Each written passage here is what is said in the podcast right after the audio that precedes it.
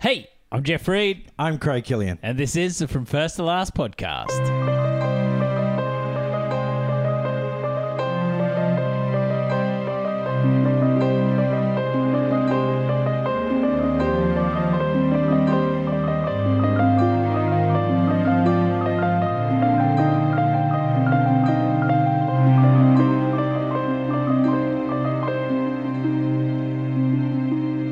Hey, this is a From First to Last podcast. It's a podcast where my friend Craig and I, we get together each week, we work our way through a director's theatrical filmography from the first film all the way through to their last. Craig, it's our last film of the season. Yay! I'm going to I be shit you honest. not. I love Ron Howard, but I'm fucking tired. I, I'd reached. Uh, I was talking to Kathy Lee this week, and I've reached peak Ron Howard. I've Uh, reached peak I've Ron had Howard, enough. man. So I swear, my, my pubes are getting red. That's how much into Ron Howard I am now.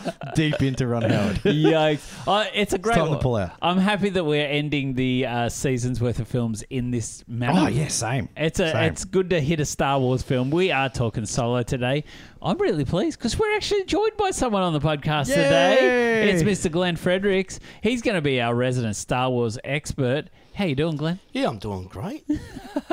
good, good. Thanks for having me. Oh, look, we are very excited to have you. We Yeah. thought we were talking about who could be our person that if ever we get in a territory where we are not talking well about the, the topic of Star Wars, who would pull us up? And your name popped up. Glenn's been around in Newcastle. He's known as the Star Wars guru. Tell us a bit about yourself, Glenn. Um, yeah, I kind of cringe when I hear that. I've, I have been called Newcastle's biggest Star Wars fan by no less than the Triple M um, host of the morning show. Oh. Yeah, ooh, High praise but- indeed. Yeah, But no, I'm- I'm- it's, it's not Reamer FM. no, no. Because I'm dead, I'll take it with a grain of salt. Yeah, t- no, Tanya, Tanya and Steve like been giving me the big ups, and, and then I'd have people message me going, "Do, do you do you think you're Newcastle's biggest fan?" Oh. and, Oh, gosh. oh yeah, you know, you, Oh, yeah, you, you- know what- You don't want that title. Jumping into that toxic no, pool. no, it didn't. it's like you know. Uh, then everybody's a contender, and you're holding the belt up. They just Yes. won't want to get you in the ring. No, and I have I've said to them, I, I didn't call myself that. I am Newcastle's luckiest Star Wars fan Oh. because I get to meet so many Star Wars fans when I had the cafe, uh, Yeah. uh, which I call a Star Wars inspired cafe. It wasn't re- I mean, it was plenty of Star Wars stuff there. I wouldn't say it was themed because it wasn't like Mos Eisley canteen or anything. Yes. So you know, I just jammed it pack full of Star Wars stuff and costumes and all sorts of stuff. So I was very lucky in that I got to meet Star Wars fans almost Yes. every day. Yeah. Um, and not just Star Wars fans, there was also people that I got to meet who had worked on the sets as Yeah, well as so good. not only just worked on the sets like as carpenters, but got roles in the movie. so oh, awesome. um, Jay Lagaya looking for work. he, he- he was com- he was coming in for a waiter's job. Hey, you know I was actually on set. Hey, um, Hey. because that damn home and away don't colour, they don't do diverse casting. there, there was um bro, man i'm gonna forget i should have written their names down i didn't even think i'd go over this but zach and his brother they played oh, they played two jedis in the the big scene in the um the big jedi fight scene when they all get slaughtered In the Yeah, stadium yeah. or in the stadium Yeah, Yeah. yeah. So- oh, I love that moment. yeah and the and it's so it's the one that's got the big like the horns Oh wow! Oh, yeah, yeah, yeah, that yeah, dude. yeah. whose name is um, look, you know, I'm Star Wars fan, forgot the name. The other one was Kit Fisto. Yeah, okay. So those those two characters were actually two of the Jedi out of the four who fought Emperor Palpatine yeah. and got slaughtered. So the gu- so the guys who played those roles, so were carpenters on the set. and you know, it's a bit of a bit of a hand solo. Oh, sorry, Harrison Ford Yeah. sort of thing happening there. Yeah. Um, and the older brother got his brother uh, a gig on on the set Fox Studios. yeah. brother. One of them, one of them was building a set. The uh, I think the, the other brother was doing offices for the accountants or something. and and the younger brother, he had dreadlocks, and reportedly, and this was actually told to me by the older brother. Yeah. So I got to meet him at the cafe. Um, he'd seen his younger brother there with the dreadlocks and was like, "That's a really cool look." And so he designed Kit Fisto based on the, No on that guy, way. and then then went, can I get? We've got this big battle scene, you know, green screen, all that sort of stuff. Can I get you on? He's like, yeah, great. So when he broke the news to his brother, and he'd been sleeping on his brother's couch there in Sydney, his brother was a bit pissed off, Yep. say the least, because they had, gr- you know, they had been probably five years old when the original movie came out. Yeah. Yeah. And they'd been having lightsaber fights for years. and now his brother got to be a Jedi. So then he was doing something on set, and his brother came running up to him and said, I think it was like a Korean stuntman couldn't play this other role. Yeah. Um, almost had the name then. And, you know, drop your tools. Do you want to get on there? So he went, got all the makeup and stuff done, and ended up Oh, being so on there. awesome. So they didn't go back to reprise that roles in 2005 because they were working on Survivor. Oh they were wow. building sets for Survivor, and the, and so Oh, The that's Australian 2001.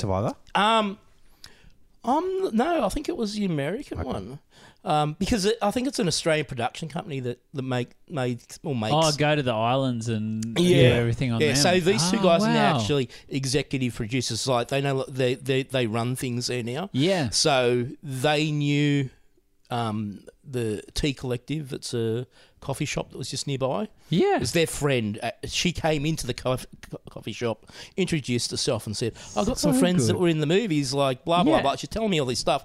Um, would you? you know, and this is before I, she brought them in, or one of them anyway, and said, "Oh, she'd been chatting to them about." The, about this coffee shop, and she didn't realize that they had been in the movies. And they're Yeah. like, oh, haven't you seen the post? Like when we go to Comic Cons, you see us, you know, Yeah. we're signing stuff. So that he was like, oh, we'll, we'll send him some signed prints. Oh wow. So it was Yeah. like, and so she came in and she goes, "What would you like to have them write on it?" and um, and I said, "For the Empire" or something like that. And so when she came back, she's like, "Apparently they're not going to write that." so yeah, but they ended up giving me some signed prints, and Oh. he came in. Um, she let me know that he was going to be in town, and he came in, and I had about four other guys from the 500 first, or three guys and a girl from 500 first there. So he came in probably just expecting to see me, Yeah. and then there's like five of us going, ah, ah, you know, just geeking out. So and, good. yeah, and we sat down, and gave him coffee, and he just told us about those stories and stuff. Awesome. Tell us a bit about the 501st, Glenn. Uh, for anyone that may not be a big Star Wars fan, uh, what is the 501st and what do you do with them? Yep. Yeah, Um, how do you become a oh? 5 0 Yes. Well, currently, what we do is nothing. Like everybody else, COVID. COVID. COVID. Yeah. So, 501st Legion was started in 1997 by Elbin Johnson. yeah. Um, he just he he built a star a stormtrooper costume, went to a comic con, and people were like, "Wow, that's really really cool," and just from there it grew, and they call themselves the. Uh, well, it's like cell eleven thirty eight, I think, and then they became the five hundred first squad, and then they went, uh, "We're growing bigger than this. Let's become the Legion." yeah. And then Albin ended up meeting George Lucas and like had a gentleman's agreement to say that we people who were part of the 501st. Um, and so the aim of it is to have like a screen accurate costume. You got to Yeah. look like you've walked off the movie set, so everything has to be absolutely like it's Mickey Mouse. Yep. Um, Mickey Mouse, Donald, you know, with Disney. I guess that's very appropriate. Well done. Well done. Yeah, yeah. So to the- Cross-pollination. But, but what There's they what they'll do is there's certain depending on what costume it is, there could be certain levels. So for uh like a stormtrooper costume, I'm just like a basic stormtrooper.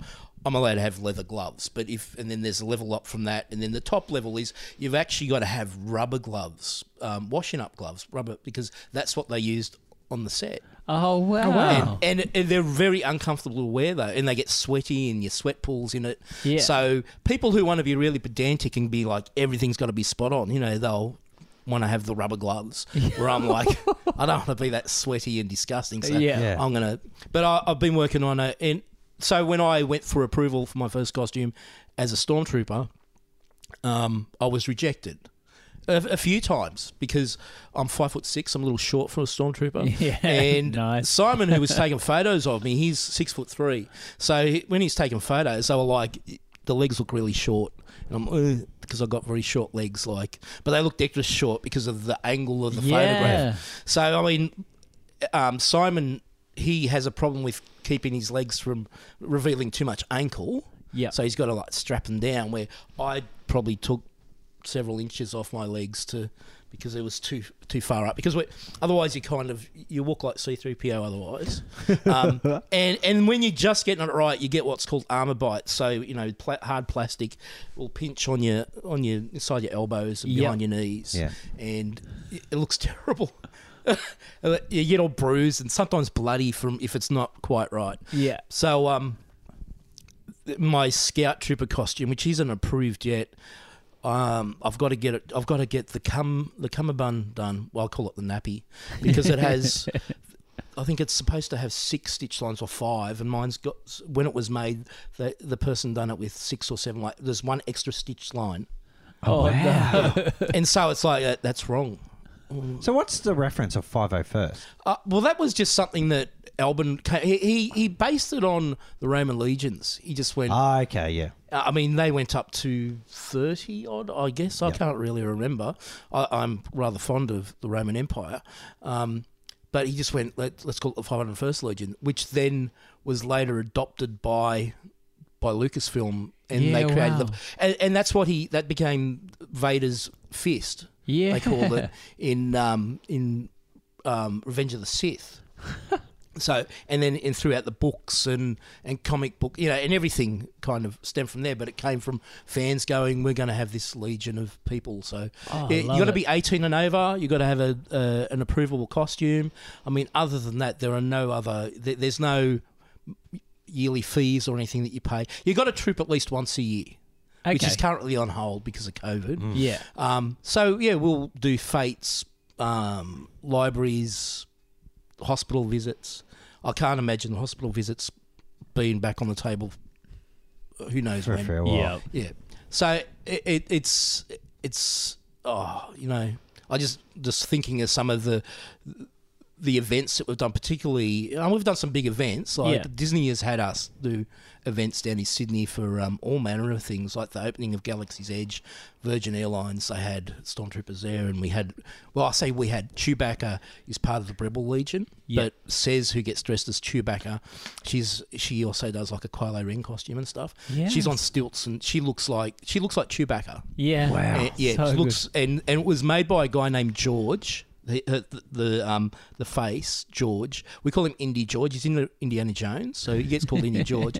But he looks a bit like George Lucas. so he wears like the flannel shirts. And Yeah. he he he really plays on that. So, So people good. be like. Are you George Lucas? And you go, yeah, I'm George. Yeah, George. Yeah, and, and so uh, he, and, he Half make, right. yeah, and he makes props and stuff, and he's done work for BBC. He's, he's for BBC Australia. He's made uh, a TARDIS that's gone around Australia for promotional stuff. So he good. makes things. So he often call, referred himself as the maker. Yeah. So when he hears like Love "thank it. the maker," you go, "You're welcome." That's so good. Well, people at home, you can hear that Glenn is an untapped resource for us here today of Star Wars Superb. knowledge. It's so good.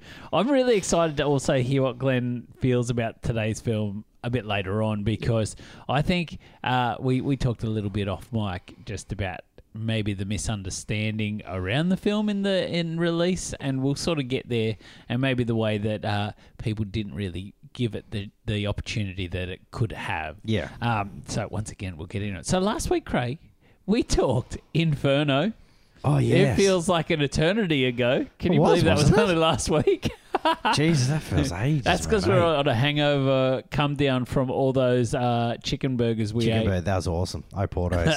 As always, things got a bit loose after a chicken burger and uh, the Inferno episode. We had a good time. It's uh, you know, another eh, Robert it's Langdon another- film. oh, Have you seen Inferno? Come on. I haven't. No, Oh, not a fan. Of, yeah, fan of those series. I have. I've read the books, um, Angels and Demons and The Da Vinci Code. Mm-hmm. I saw the movies. I preferred the books. I, I really liked Angels and Demons, the book. Yes. Angel Demons the movie's not bad either. Yeah, I think they left out. We were just talking before Yeah, about we did. important plot point from the book that wasn't mentioned. in the Yeah, movie. here's Tell a me, plot tell me, point. tell me, tell me. Glenn, please fill Craig in. So, um, look, it's been so. When did that movie come out? I stopped. Re- I never read Oh, the book. Look, I can tell you right now. I've got it right here. Angels and Demons was released in 2009. 2000. that's 11 years ago. Yeah, so it's been, a, I- I've watched it like the once. I saw it, cinematic release. I'd read the book before then, probably 2000 and, 2006, I think I read the book. Mm. Yeah. And I thought Angels, because Angels and Demons, the book came out before Yeah, before the Da Vinci, Code. Yeah. and I, I, it, uh, it was an absolutely fantastic book. Um, so the character that Ewan McGregor plays, I don't Yeah. remember his name, but in the book, he was the Pope's son. Oh, And that wasn't that wasn't I totally forgot about it too. wow. I, I that- didn't know. yeah, that wasn't in the movie. And I felt that was important because that was a defining factor that he felt he felt betrayed. Yeah. Um, he felt that the Pope had also betrayed the church. Uh, and there's all those other emotions about being being rejected, really. Um, Yeah. Ah. There you go. And then in the in the book, Was he an illegitimate child? Yes, it was a nun. It's the- Yes. it's all coming back to me. The ki- I think you could have been cardinal or priest at the time. Yeah. Got a nun pregnant. She had the child, and he he'd grown up with this this member of the church rising through the ranks. It take him under his wing as an apprentice, but showed him I think a fair bit of fatherly love, but couldn't admit to him that he was Yeah. his father. So that was the plot twist, was it? that was a big plot. well, that plot was twist. the the because there driving was really force. no uh, motivation for Ewan McGregor to be so anti the Pope because he assassinates the Pope. Yeah. So, th like, he talked about you know that he wasn't happy with it, and, Yeah, and- but- but it wasn't really explained well. So, No. Oh. yeah, very interesting. I, I think in the book too, so because he dies obviously, Yeah. um, and they get him cremated, and they they in, inter his ashes Yeah. with the Pope in the book, Oh. oh, so the f- the son could be with the father. Oh, yeah, wow. Yeah. Serious, if my kid kills me, I don't want his ashes anywhere near me. You're fucking banned. Sorry, buddy. I love you. But yeah. Uh, so, if people at home haven't worked it out, we are talking Solo, a Star Wars story. yes. One of the two standalone films that we did get outside of the Skywalker saga. Oh, as they yeah. call it. Also, Three, called isn't it? stand out films as well. Stand out. Hey, I'm in agreement. I love Rogue One. Yeah. I I, love- love Rogue One. I love Solo. Yeah. Mm-hmm. I'm not ashamed to say it early on. I love Solo. Just gave it away. So, guys, there's a little bit of history behind this film. As with anything Star Wars, there's going to be a little bit to talk about. Mm. So, should we dive in and hear about the film's journey to screen? Yeah, let's dive in. Let's get so in. good. So, just talking a little bit of Ron Howard for the moment. It's 19 months between Inferno and Solo. Ah, Not a very big turnaround No, he time. always keeps it short, And doesn't he? as we're going to find out later, this is the shortest turnaround time for any project that Ron Howard has worked on yeah. in an incredible way. But we'll get there later. It's also been a very emotional time for Ron because sadly, Ron's father, Rance, has passed away in between Inferno and Wow. Solo. So Ah. I saw Clint. Clint's in there. I love Clint's that in it. Clint popped up. So Clint, Ron Howard's brother, Oh yeah, I uh, makes know, an I appearance. know. That that rubs me the wrong way. Does it? Yeah, Oh, we'll get there later. Let's talk bit about of later. nepotism. Um, so actually, Rancid contracted West Nile virus, What's and that? it's it's a virus that sort of works on your immune system, Oh, okay. and actually led to him having heart failure as a result of this. So, Oh, poor bugger. so yeah, he he had actually appeared in over a hundred films. Damn. Chinatown, Cool Hand Luke, so many, pretty much everything that Ron Howard had done, he popped up in. And he was 89 years old. So obviously, that's a big part of Ron's life going on in the middle of all Yeah. this. Pretty crazy. On the work front, he's actually been developing Genius, which we talked about in our mini episode Yep. at the start of the season, which was a Jeffrey TV Rush. series starring Jeffrey Rush based on Albert Einstein's life. Yep. Actually, they'd released the trailer this week for the third series. Did you see it? No. Aretha Franklin, Oh, that's pretty good. which would be really cool.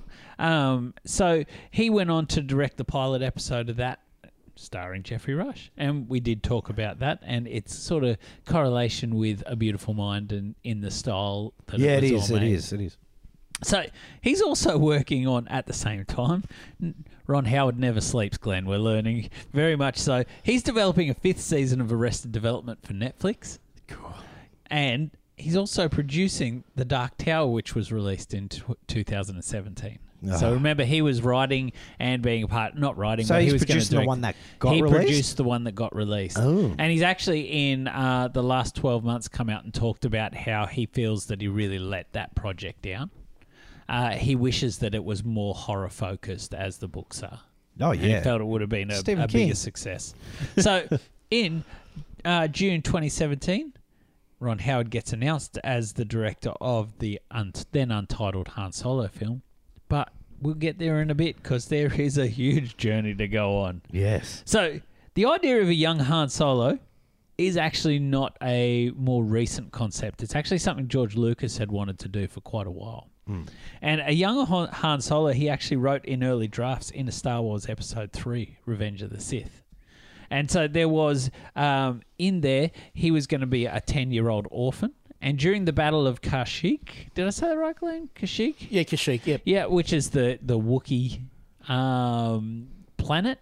That there would be a young Han Solo there, uh, battling along with all the Wookiees, and and the sort of backstory there that in my and correct me if I'm wrong, Glenn, but the the the aim was to actually show that Han Solo had been orphaned and raised by Wookiees the whole time. So the relationship then friendship that he had with Chewie was essentially because he was almost a father like figure for him. Was there another? Okay, so referring to the judge, was there another origin where he was meant to be an Empire pilot who was meant to kill Chewie?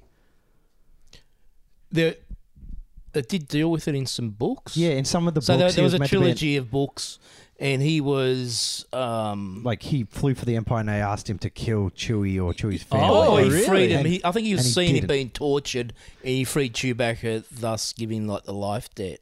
ah, yeah, yeah. Oh, okay. That's cool.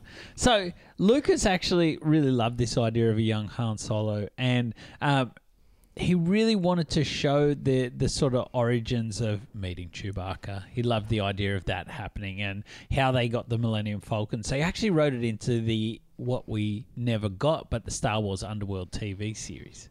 Oh, It was going to be a plot line in that. Now, the the Underworld TV series. There's actually footage of it out there. Um, have you seen it, Glenn? It's about nine minutes worth of footage that George Lucas had actually shot. No, as I a haven't proof seen of that. concept to try Okay. and get it out there. It's very well. I think we've discussed Yeah, it yeah, it's, before. it's on the- neonish. It's, it's, very Blade, Runner. Oh, Runnery. So Alrighty. it shows like lots of stormtroopers walking through, almost like in It's like it's, in like a shot Revenge of the like a Sith. marketplace. It's like a futuristic Hong Kong marketplace type thing. Yeah, it reminds me of is it Revenge of the Sith where they ha- it starts off with Obi Wan and Anakin on the the ship and they're chasing that bounty hunter. I think oh it's No, Attack that's, of the that's Clones. Attack of the Clones. Yeah. So it very much looked like that city is the underworld. So we should maybe we'll pop it up on the socials because it's Yeah, out cool. there for the whole Yeah, yeah, that'd be world awesome. to get out and see. Um, so we're going to fast forward, and actually, the Star Wars Underworld TV series was announced. Like it got so far, they announced it at one of the Star Wars celebrations in 2005. And they said they wrote it. Hey, remember? Yeah, we yeah. were talking about they wrote like twenty hours of it or something like that. And there's is there a whole other TV series? There's another Star Wars TV series that sort of they wrote completely a comedic one. something like that. Oh, I'll have to look it up. But Yeah, very it's a interesting. universe. Yeah, it is. It's a big universe. So we're going to That's fast why you're forward. here, Glenn. We're It's a bug fast-forwarding. universe. to 2012, and George Lucas starts developing a solo film about a young Han Solo. So a standalone project, and he hires Lawrence Kasdan to write the film. Now. Lawrence Kasdan is very important to the Star Wars cinematic universe, isn't he, Glenn? Uh, he wrote Empire Strikes Back, Return of the Jedi. He also went on to write Raiders of the Lost Ark. He wrote and directed The Big Chill. Oh, really? Yes. With Kevin Costner. he wrote The Bodyguard. There you go. With Kevin Costner. and worked on the Force Awakens. So he's a bit of a, I guess you'd you'd consider him a legend of the Star Wars world. oh Lawrence yeah, I Kasdan. mean just from The Empire Strikes Back alone. yeah. Yeah. Did he direct it? I can't remember. I know George didn't direct Empire. That's why, yeah, that's why it's so good. No, just jokes, Uncle George. Just jokes. Um, Good George, I love it. he listens. He listens to this. He- he's He gonna loves his be he's podcast, gonna he be is. listening to this. Um, so he's going on and doing it, and then George Lucas, in the middle of pre- preparing this project, sells the company off to Disney. Ah. yeah, So obviously that gets put on the back burner a little bit. yeah four point three Billion billion Billion billion. dollars, Dollars, just man. a Talk tiny about- little drop in the pool. Also, very intelligently, he took a big cut of it in stock. Yeah. I So- know. smart boy. He's always been a smart. He's Oh. always been more business minded than Hollywood minded. And I can tell you, uh, was Star Wars before the Marvel pu- purchase? No, So Marvel I was can't first remember. because I remember when they bought Marvel because Marvel had just it was around about Thor, the second Thor, um, because That's right. because there was a worry. Because Yeah, remember, I, yeah. al- I was always worried because they always struggled for funding, and remember we were covering it because we were covering for because Paramount were doing the distribution. That's right. and they we were. were constantly with Paramount, and then suddenly it went to Disney, and we got nothing from then onwards. That's Mm. right. Because we did. We covered both Thors, didn't Yeah, and we had our ins with, um, ironically, Rob Owen, who was another 501st. we? Yes. Um, and he basically was, yeah, he was Paramount, and he used to give us all the stuff. yes. Oh wow.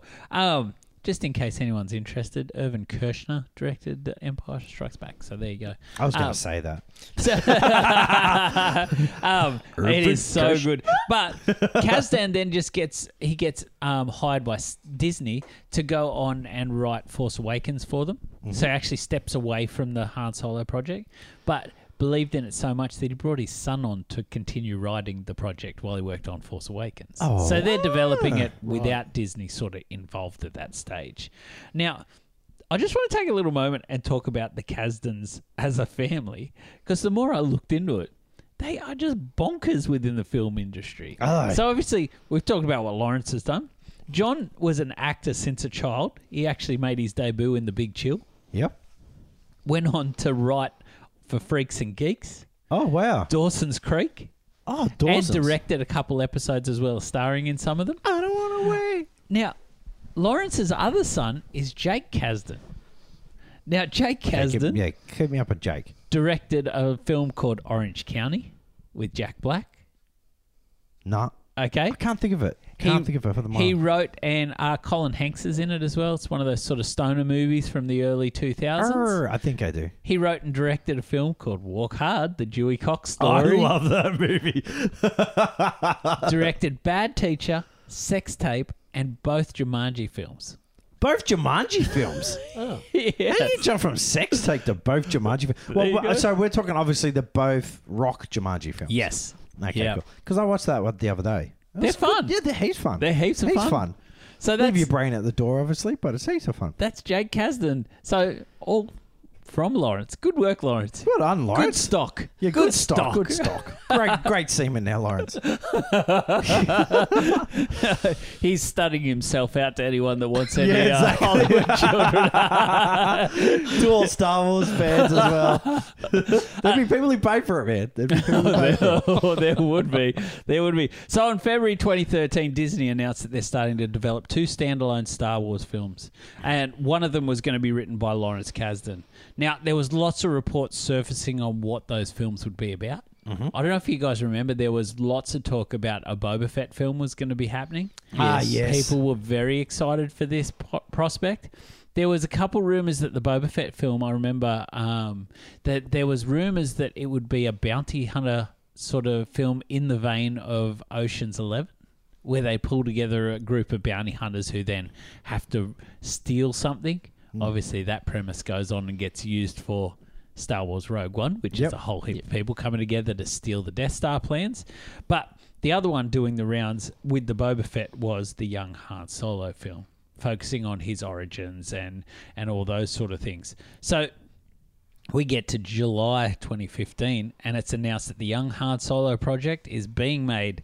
And I remember I was so stoked about this. You probably remember, Craig, how pumped I was because the directors announced at the time were Phil Lord and Chris Miller. Ah, yes, yes. Now, Phil Lord and Chris Miller, for those people at home who don't know who they are, they are writers and directors who became known at this time to go into a project that was a terrible idea, taking it, giving it a stack of heart, and making great films out of it. Yeah. So they'd they'd done it with Cloudy with a Chance of Meatballs, I love that. which people I loved. still love it. Love two as well. The two 21 and 22 Jump Street films. Oh, oh so really? they wrote and directed those, and the Lego movie. yeah, Lego Movie's good. So and the I haven't Lego, seen the second one. haven't you? No. Oh, do it. It's really good. Really? Yeah. Oh, okay, cool. The Damn it. second one is as good. Hey, it's Lego, meets Mad Max Fury Road. Oh, actually, It's no, no, no, no, I crazy. don't know. I should actually, I have seen it. Yeah, now that you It's say that, so yeah, good. I have seen it. Yeah, And they get not long ago. Yeah, back in to write all the music. It's just like it's crazy town. It's good because it's actually got Evie into listening. what are they to working Beck- on now? Uh, I've heard they've got a science fiction film that they're developing at the moment about astronauts. That's all I really know. Cool. So I'm looking forward to seeing that. Space Whatever movie they about do. spacemen. so they come on board and then casting rumors start. And we're probably talking peak internet casting rumor time. Yeah. People went into overdrive. Early on, there was talk that it was going to be Zach Efron as young Han Solo. No. Also, Aaron Paul was massive with Breaking Bad at the time. oh yeah. So he played Jesse. So lots of people were saying that he might get in on that. yep. Uh, after watching the latest season of Westworld, I'm probably happy that he wasn't. Cause, Oh uh, really? Is he that bad? oh, he's not bad. You know when someone's just good. They're when, just they're, when good. they're not yelling, bitch. yeah, yeah. that that character he he- he does well. The sort of just straight Yeah, character. there are some people who like they can do on one version of an awesome character. Yeah, and then when they go on to something else, it just well, because also it comes down to the fact that you can't help but see him as that other character, and so when they're playing it, you're just like, oh man, I just keep Jesse's seeing his Jesse. iconic character. just There's keep saying moments Jesse. when he has moments of emotion, he's really good. So there's something really soulful in his eyes that I think you get drawn into emotion with Hmm. him. But it's the other stuff, and I just don't think he's got the charisma to be a Han Solo because you need to have so much Yeah, charisma to yeah, be this definitely. role. Uh, also, there was a, a an actor called Anthony Ingruber that everyone was throwing around, who was really big at the time. He played young Harrison Ford in a film called Age of Adeline. He's Aussie. Yeah, and so Is he? Yeah, he's So- Aussie. Wow, he was really good in Yeah, he, Age he of does. Adeline. He does an amazing impression of Yeah. him. Uh, have you seen that on YouTube where he does? His audition. yeah, it was. I think that got him the role for Age of Yeah. Adeline. Hmm. He does um, Han Solo in the Cantina. Love He it. does that monologue. He does it so well too, Yeah. doesn't he? I- Age of Adeline's not a bad film. Age of Adeline's Yeah, a great it's film. not a bad film. Yeah, it's it's so good. It's weird, but really, you know, you just go, oh, cool. I, You're- I you're like it. Banging Harrison Ford's son. Yeah, that was a weird little. Yeah, that, was, a weird little, twist. moment. but- hey, look, over through the family. Yeah. Yikes. I know exactly. It's, oh, cool, cool. Like I, I don't know why Hollywood love to throw that type of shit into films. You know what I mean? It just Well, it- keeps you on your toes. Yeah, I'll they keep want to you on your keep you toes. on your toes, Craig. Small world. Who knows? Oh, but Who I knows? Uh, guess it is small world. You run into exes everywhere, don't you? Sometimes they're the dad of your. yeah, yeah. Now, what's really huge about this project is obviously it's a Star Wars film. So if some, if Star, if Disney came knocking and said, "Hey, Craig, we want you to work on a Star Wars film," you're going to be like, "So long, job." No, I'll I come- would say no. no. No, man, seriously. My mental health is fragile to begin with, man. Fucking, I seriously. If you would have asked me prior to the newest ones, I would Yeah. have said yes in a heartbeat. But after Oh. these, man, I could create a masterpiece and people would still threaten me. Yeah, yeah. We talked a bit about this off mic, didn't we? No, Glenn, about sorry, the sorry. I, toxic- like, I love Star Wars and I love Star Wars. Um, but yes, currently it's almost like the um, they're, they're a little bit too toxic for me. Well, they've actually toned down a bit lately, but some Yep. of them are a little bit too toxic for me. It's like the Snyder or Marvel versus DC. I'm a Marvel fan, but I've got DC tats. Yeah, it's Let's. just I'm going to segue there now. I'd actually put this down as something I wanted to discuss later, but Disney actually a, a bit later on, as we find will be the case with this film, became really maybe a bit too hands-on with their approach to filmmakers in all these new Star Wars films. Aside from probably Force Awakens, I don't think they've had a Star Wars film where there hasn't been conversation around behind the scenes issues.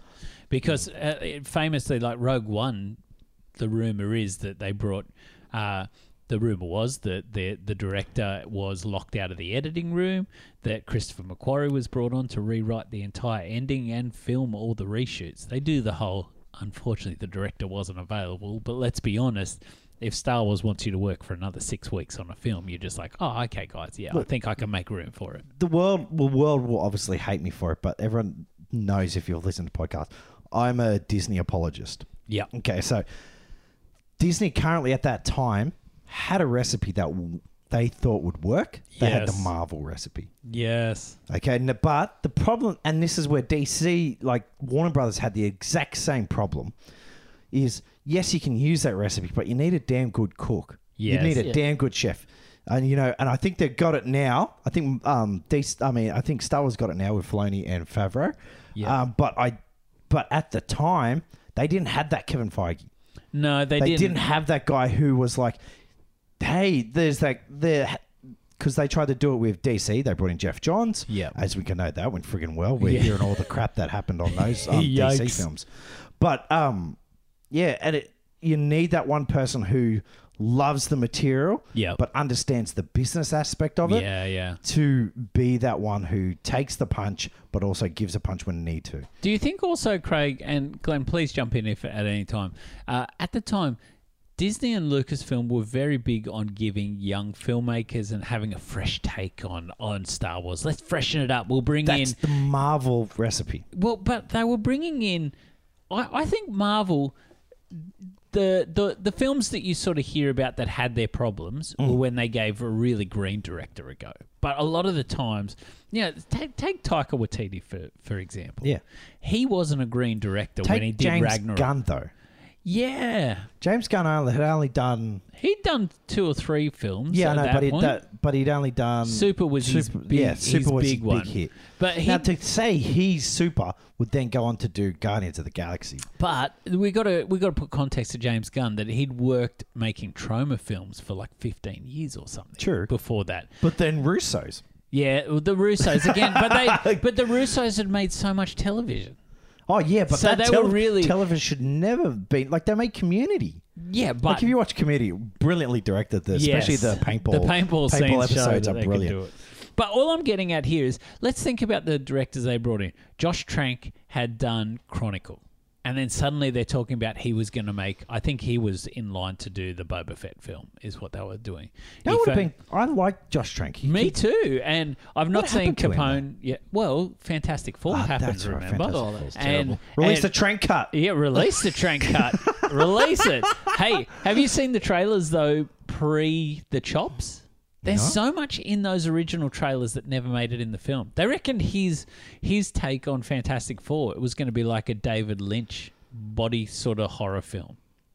And that was the approach he was taking on the Ah, Fantastic yeah, that's Four right. They films. call it dysmorphia, and so, body dysmorphia. And so they chopped it to heck. Um, uh, supposedly the the reshoots did a whole three year later thing, and they just cut a whole chunk of Trank's stuff out of there. Oh, but wow. he supposedly had that meltdown on the set. His dogs ate that house. Remember the dogs reportedly he so he reportedly went on a drug induced binge that As you do. demolished a That's Hollywood. house that he'd been given while making the film, and he put it down to his he took dogs in the house and they ate bits of the house away. Well, they But it, was, staffies. but it was actually him. it was actually him. He was chewing on the furniture. So, but it led to Trank got cut from making a, Dis- uh, a film by Disney. Trank sounds like what what it sounds like a word where if you were stoned and just Yeah. out of your He's face, mate. completely I was tranked. tranked, man. I got Josh tranked. Oh. I was chewing on furniture. I was pissing on people. It was crazy, man. I was just, I was rooting legs. And Josh tranked. I was Oh, That's just my dog. tranked. So they- Trank's gone on and he's done the the um, Capone film That's with right. Tom Hardy that is a bit divisive on their reviews. Yep. We also had remember Colin Trevorrow was h- hooked in to do one of the Star Wars saga films. Oh man, he was. Oh, they were oh, they're pitching the him. third one. yeah, he was going yeah. to do the third one, which was he was off the back. He'd done Safety Not Guaranteed. Yep. Gets hired for this, makes Jurassic World. Yep. should have by rights been fine. Then he made oh I can't remember the name of it. It was a a book of someone is the name of the film, and it's a story of like a a young quirky child that's like just doesn't fit in, and it just got panned. Like I think I know what you're talking about. Yeah. I can't remember the name of it, but he got removed from it as well. Which supposedly, reportedly, Trevorrow's script that he worked on, a heap of it was in Rise of Skywalker. Yeah, yeah. That, but they released it. They They released released the that script, did script, hey? they? Yeah, yeah. Some of his staff. you read it? yeah, I did. It was real. It was good. Oh, What was the main Yeah. differences? Well, you remember? Sorry, I'm just putting you on the spot. I can't even remember off the top of my head now, but it was good. Was But I- Palpatine in it? I- no, no, he That wasn't. felt so shoehorned in that Oh, yeah. film. Even though that, even though Lucas originally had the idea of Palpatine coming back, didn't he? Oh, probably years and years, ago. Years and Yeah. but yeah, years that was. ago. Oh, I do feel that was just shoved in there after. Uh, I, They're doing and they course need correction. Yeah, yeah, because I think they felt they needed JJ to come back and bring the bring the franchise back on course after after Rian Last Johnson. Jedi. Yeah, after Ruin John. Sorry, Ryan Johnson had had um, All right, let's go there. Let's go there. Let's go there. We're here. We've got to go. we there. got it. We're here. Hey, It's just at controversial, home. but we're here. John's ears have pricked up in the pub. Oh, go, my, my brother Craig's John brother. loves it. All right, cool. Okay, so the last Jedi is the last Jedi. Yeah. yeah, yeah. Last Jedi. Okay, what's your as an expert? Okay, because we're saying you as an expert, Righto. and as Newcastle, Newcastle's biggest, Newcastle's Luckiest. biggest, luckiest, Luckiest. sorry, Luckiest. luckiest. No, th- let's just uh, say someone who's a subject matter expert. All right. Okay, so um, what is your opinion on the last Jedi? Okay. Uh, Ryan Johnson. I will, I'll give it some context. So when the Force Awakens came out, um, I think the main criticism for the Force Awakens back in 2015 was it's a rehash of A New Hope, Yep.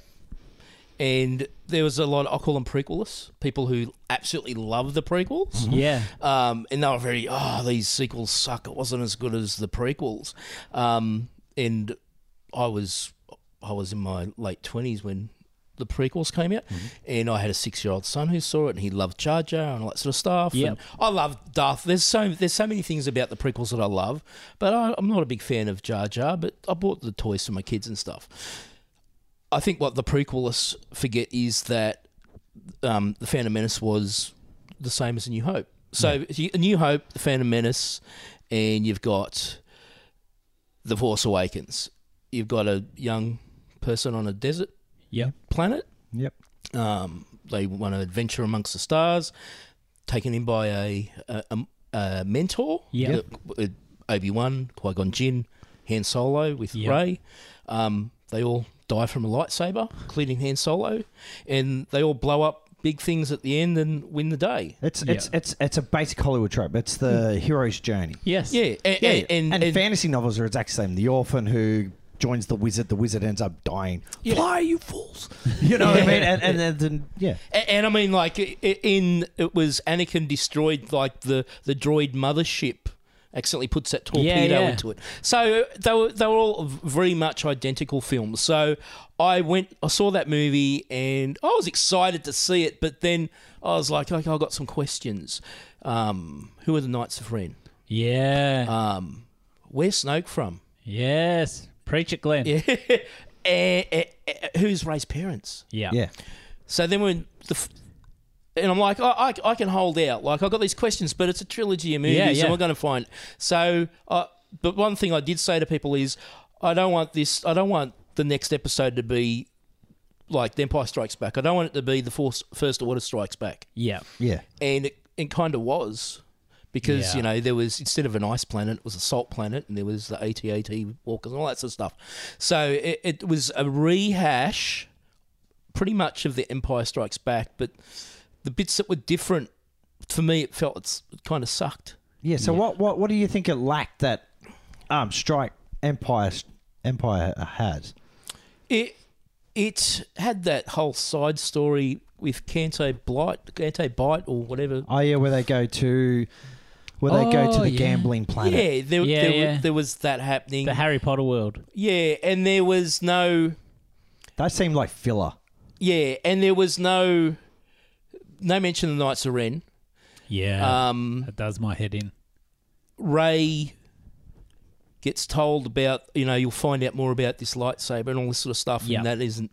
Um, that you- R- Ray, you, your your parents are nobody; they were nothing. Snoke gets cut in half, and- Yeah. which I didn't mind. I thought that was actually very clever the way that Snoke didn't know that he was about to die Yeah. because he thought that the Kylo's hate was directed towards Ray, but his hate was being directed towards him. So he couldn't feel, he didn't know what was about to happen to him because he misjudged that situation. So that was a pretty cool bit, but it was like, oh, Snoke's no, you you don't find out where he's from. Yeah. Uh, because Ryan was just like, ah, f- I'm just going to toss all that out. I don't care. And then at the end, you know, the kid with the, the broom and the light, bit of force power and stuff, you don't find out what happens to that kid. Yeah. That was. Well, so, so supposedly I what really- he came out, Ryan Johnson's come out, Yeah. and he, his idea of the film is basically like I see it exactly with his idea of the film was that the Force didn't belong to any line or lineage. It was just a very it belonged to everyone. Hence, you saw a poor kid who could use the Force. Hence, Ray didn't turn out to be a Skywalker or Yeah. anything like that. Ray just turned out to be just your average person who was the start her own line. But I agree completely with that. Yeah, I, I me like too. I like the structure of look. But in saying that, expertly technically, it's one of the most beautiful Star Wars films. Oh, like if I look at it as its own film, I really enjoy The Last Jedi. I think it, it. Do you know what I wish that it was? There's al- been the rumor for years that Ryan Johnson's going to do a trilogy of Star Wars films. I wish that this was the start of a trilogy. Maybe you know with Rose and maybe with more Finn. Yeah. Mm. you know that that sort of storyline. I think felt like Ryan Johnson was more just- invested in that. I I think if he was given something, and there is three movies you can make from start to finish, Yeah. he, he'd probably do a really good job. Yeah. but it just fe- for me, it felt like there was this like he, he went and got what JJ. I think JJ had done like a script um, script treatment, and he here's what you know should be in Yeah. it. and he just like pff, he, kind of tossed it. Yeah. he wanted to do his own thing, and so that then set up this whole other different Star Wars sort of thing. And so then when JJ came back, they brought him back on board um, to take over from Trevorrow's Yeah, directing duties, and it was like you got to get you got to bring it back on, bring the franchise back on course. And then he took what he'd done and just went, "Pfft, "I'm going to chuck out what you did." So you can Seems disjointed. yes, it's very Yeah. they, they, they feel like three very they're not a sequel. They're not.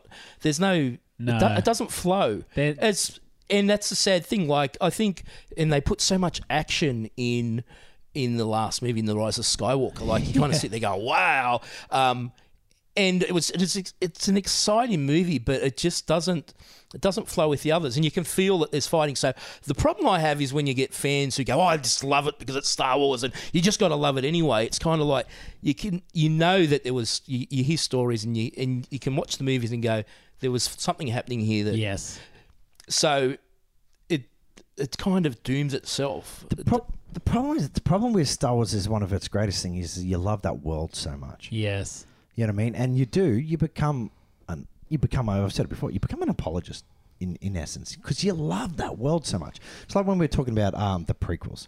You know what I mean? The prequels basically um there's you can't. Well, I haven't. Okay, so I'm talking about. I haven't been able to sit through the whole th- three prequels just from back start to finish.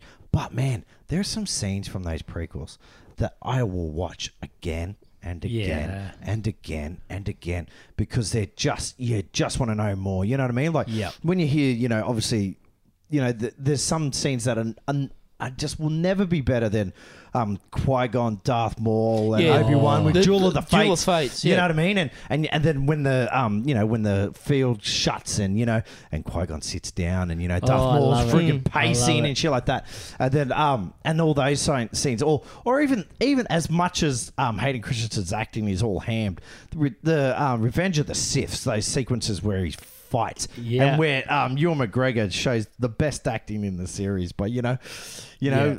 You were the Chosen one, you know what I mean, and you feel that man, and and and, the, and when Chris, you know, these are those scenes where I'll always remember, but I just can't sit like the pod racing. I love that scene, but I can't sit through the whole prequels, and it's the same with obviously some of these ones as well. I have to agree with Glenn though. I think the Knights of Ren is a massive missed opportunity for the franchise because that flash like I watched Force Awakens a few times after I really enjoyed Force Awakens. I watched it a few times I when it think came it's out. probably the strongest of the three films, like in terms of the saga. Um, and that flash where she touches the lightsaber and you're like, what is going on? Um, I just wanted to see those things come to fruition through the film because it was almost like this prophetic edge that she had that she was seeing all the stuff that was to come. I, I reckon the the lineage of Ray was they got lost. Uh, like when I say lost is like the TV series Lost. They got losted, which was remember Yeah. when Lost came out and everyone was like they're in purgatory. Like after the first season, everyone's like they're in purgatory. Oh, they're and this, then, they're that, yeah. And then you get to the end of the six seasons and they're in purgatory, and you're just like, oh, they were just in purgatory the whole time. What a letdown. And I think Disney was so scared of actually making Ray a Skywalker or, you know, uh, Kenobi. yeah, a, K- a Keno- Kenobi or one of those famous lineages that they had to be like, oh, let's let's get away from that because people are already guessing where we're going. we got to throw them off the scent a bit. Yeah. And I think even in Rise of Skywalker, they should have brought it back. Imagine how impacting it would have been to find out Ray was Han's daughter Yeah. in the third film. To, to Kira.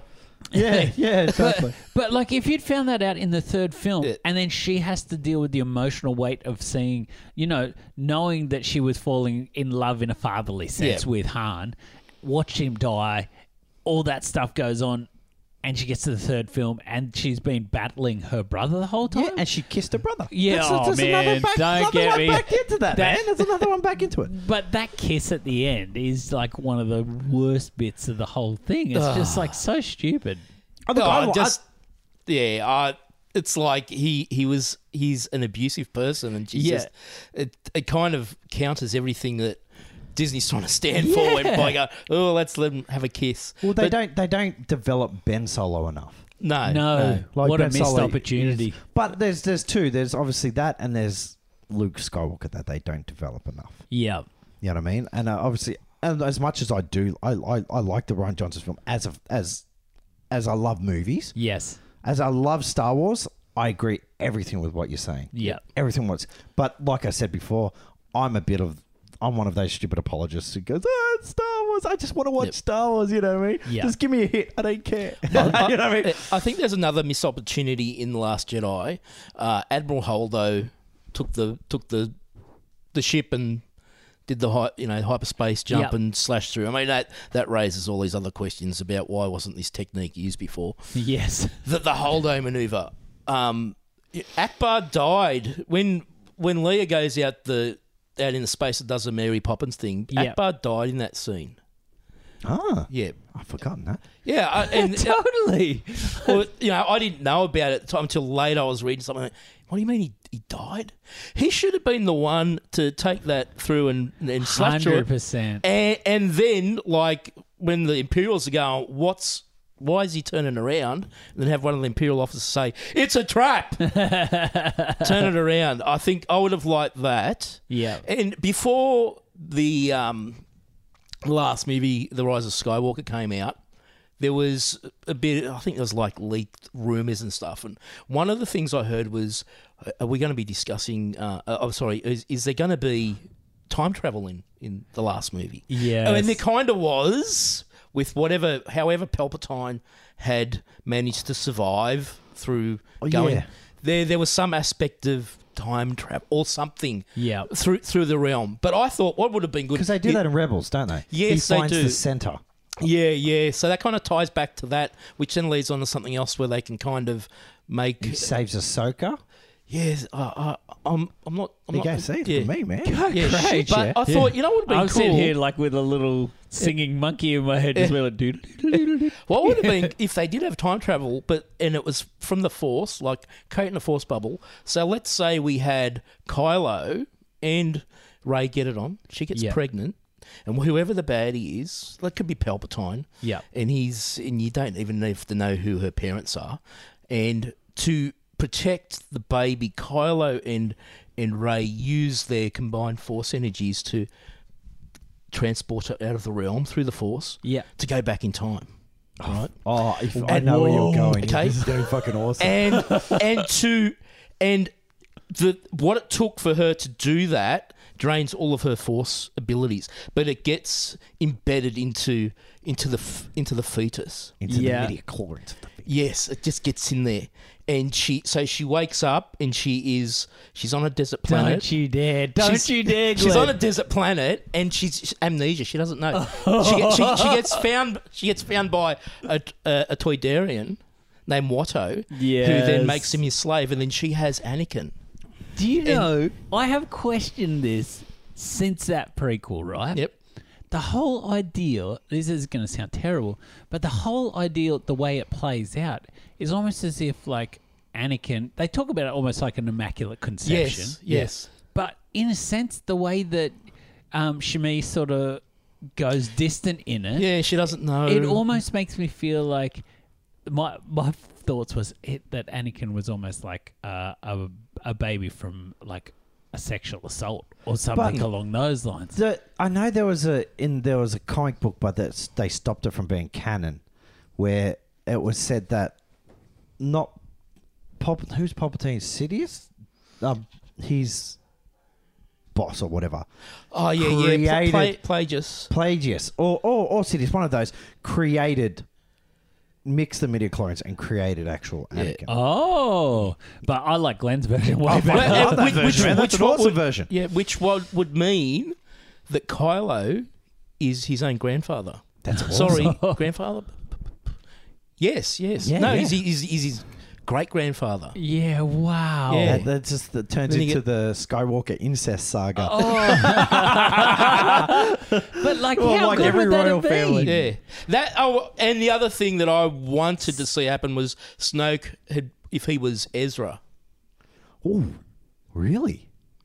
because there Jesus. was lots of lots of people were like, I really want to know who Snoke is. Like, who is it? And I'd heard rumors. That was horrible throwaway, man. oh, what a was a waste, was not horrible it? Because there throwaway. were so many rumors. There were rumors that like they almost played it in Force Awakens, like we were alluding to. He was Darth Vader. You know, you, the the way that the mask had such importance to Kylo Ren, the way that um, he had similar sort of scarring patterns on his face, even though he was all decrepit. There was like so much they alluded to that they just never went there. I did love that scene in Last Jedi where they kill Snoke and fight the the troopers there. Yeah, the is one of Praetorian the- Guard. Yeah, that one was- of the best cinematic moments in the the Yeah. series. But Except when you see there's that release video of one of them in the back just fighting no one. Have you seen that one? No, there's I one, haven't. there's one in a, where there's, he's choreographed and he's doing nothing. oh, Oh, really? it's hilarious. It- Oh, that great. destroyed the scene for me. I'm sorry. Don't watch it, Jeff. It Thanks. destroys the hey, scene for you. we should probably keep going on about this. Solo. Yeah.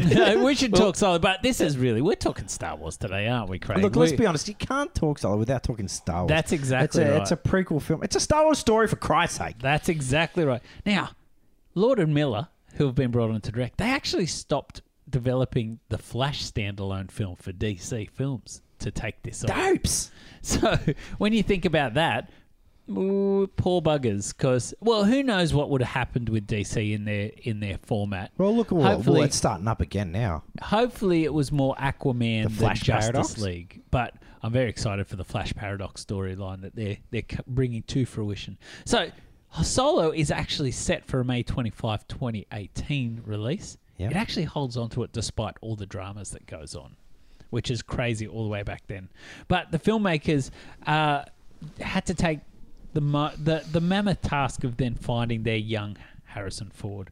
Some of the actors that they then had on a wait list were Miles Teller was massive at the time, coming Good off the actor. back of He's a good actor. Whiplash and and those films.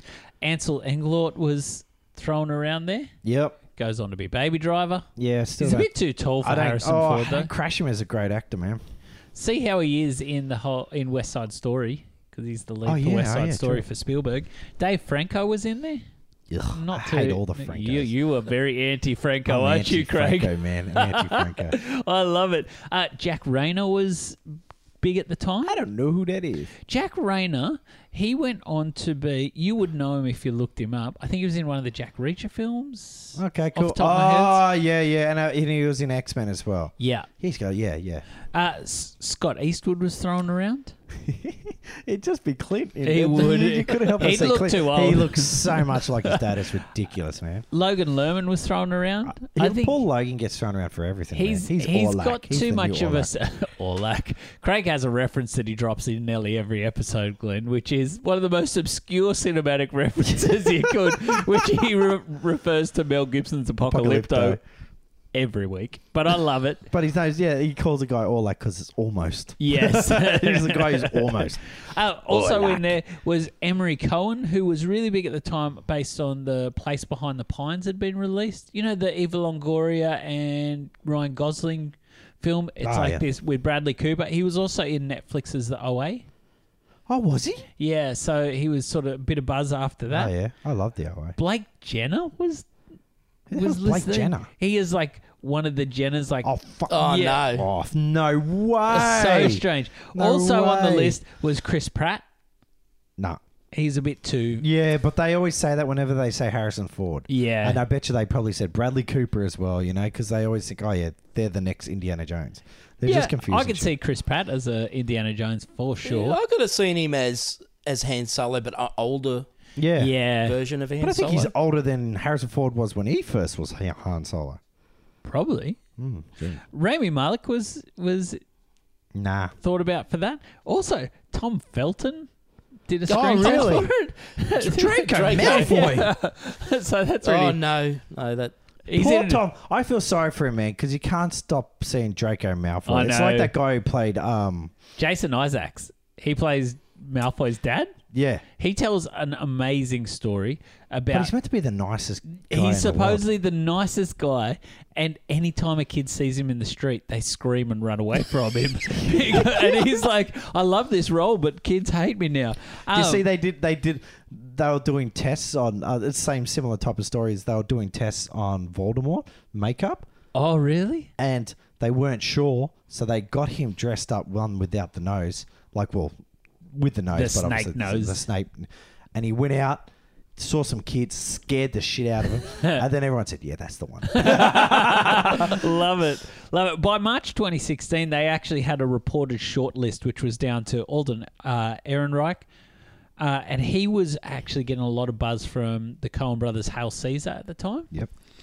There was Jack Rayner, who he was in Delivery Man with Vince Vaughn. Have you seen that film? No. Where Vince Vaughn, it's like based on the true story of Yeah, that I've guy seen who, that. who through college to get money went to a sperm bank and donated his sperm, and then he had fathered over hundred kids, and they actually like tracked him down through a court order, and he was worried that they wanted to like get like parental sort of payments and they actually just wanted to meet him and there's this awesome scene where they actually put a family barbecue on and all of them meet him and get together and this whole family collective started Wow, through that'd it be crazy. um, delivery man he was also in the transformers age of extinction film which is the dinobots one that's Oh, the only thank you. thing Haven't seen but it. i tell you what i love him in have you seen sing street No. Sing Street is amazing. It's like a musical set in the 80s about a whole heap of high school kids who decide to make their own video Ah, uh, yeah, I think I've heard of clips. it. So darn good. And one of the kids has got a crush on an older girl. That's exactly right. He does it all to impress the girl. Yes, gotcha. So good. Sing Street. Check it out, Glenn.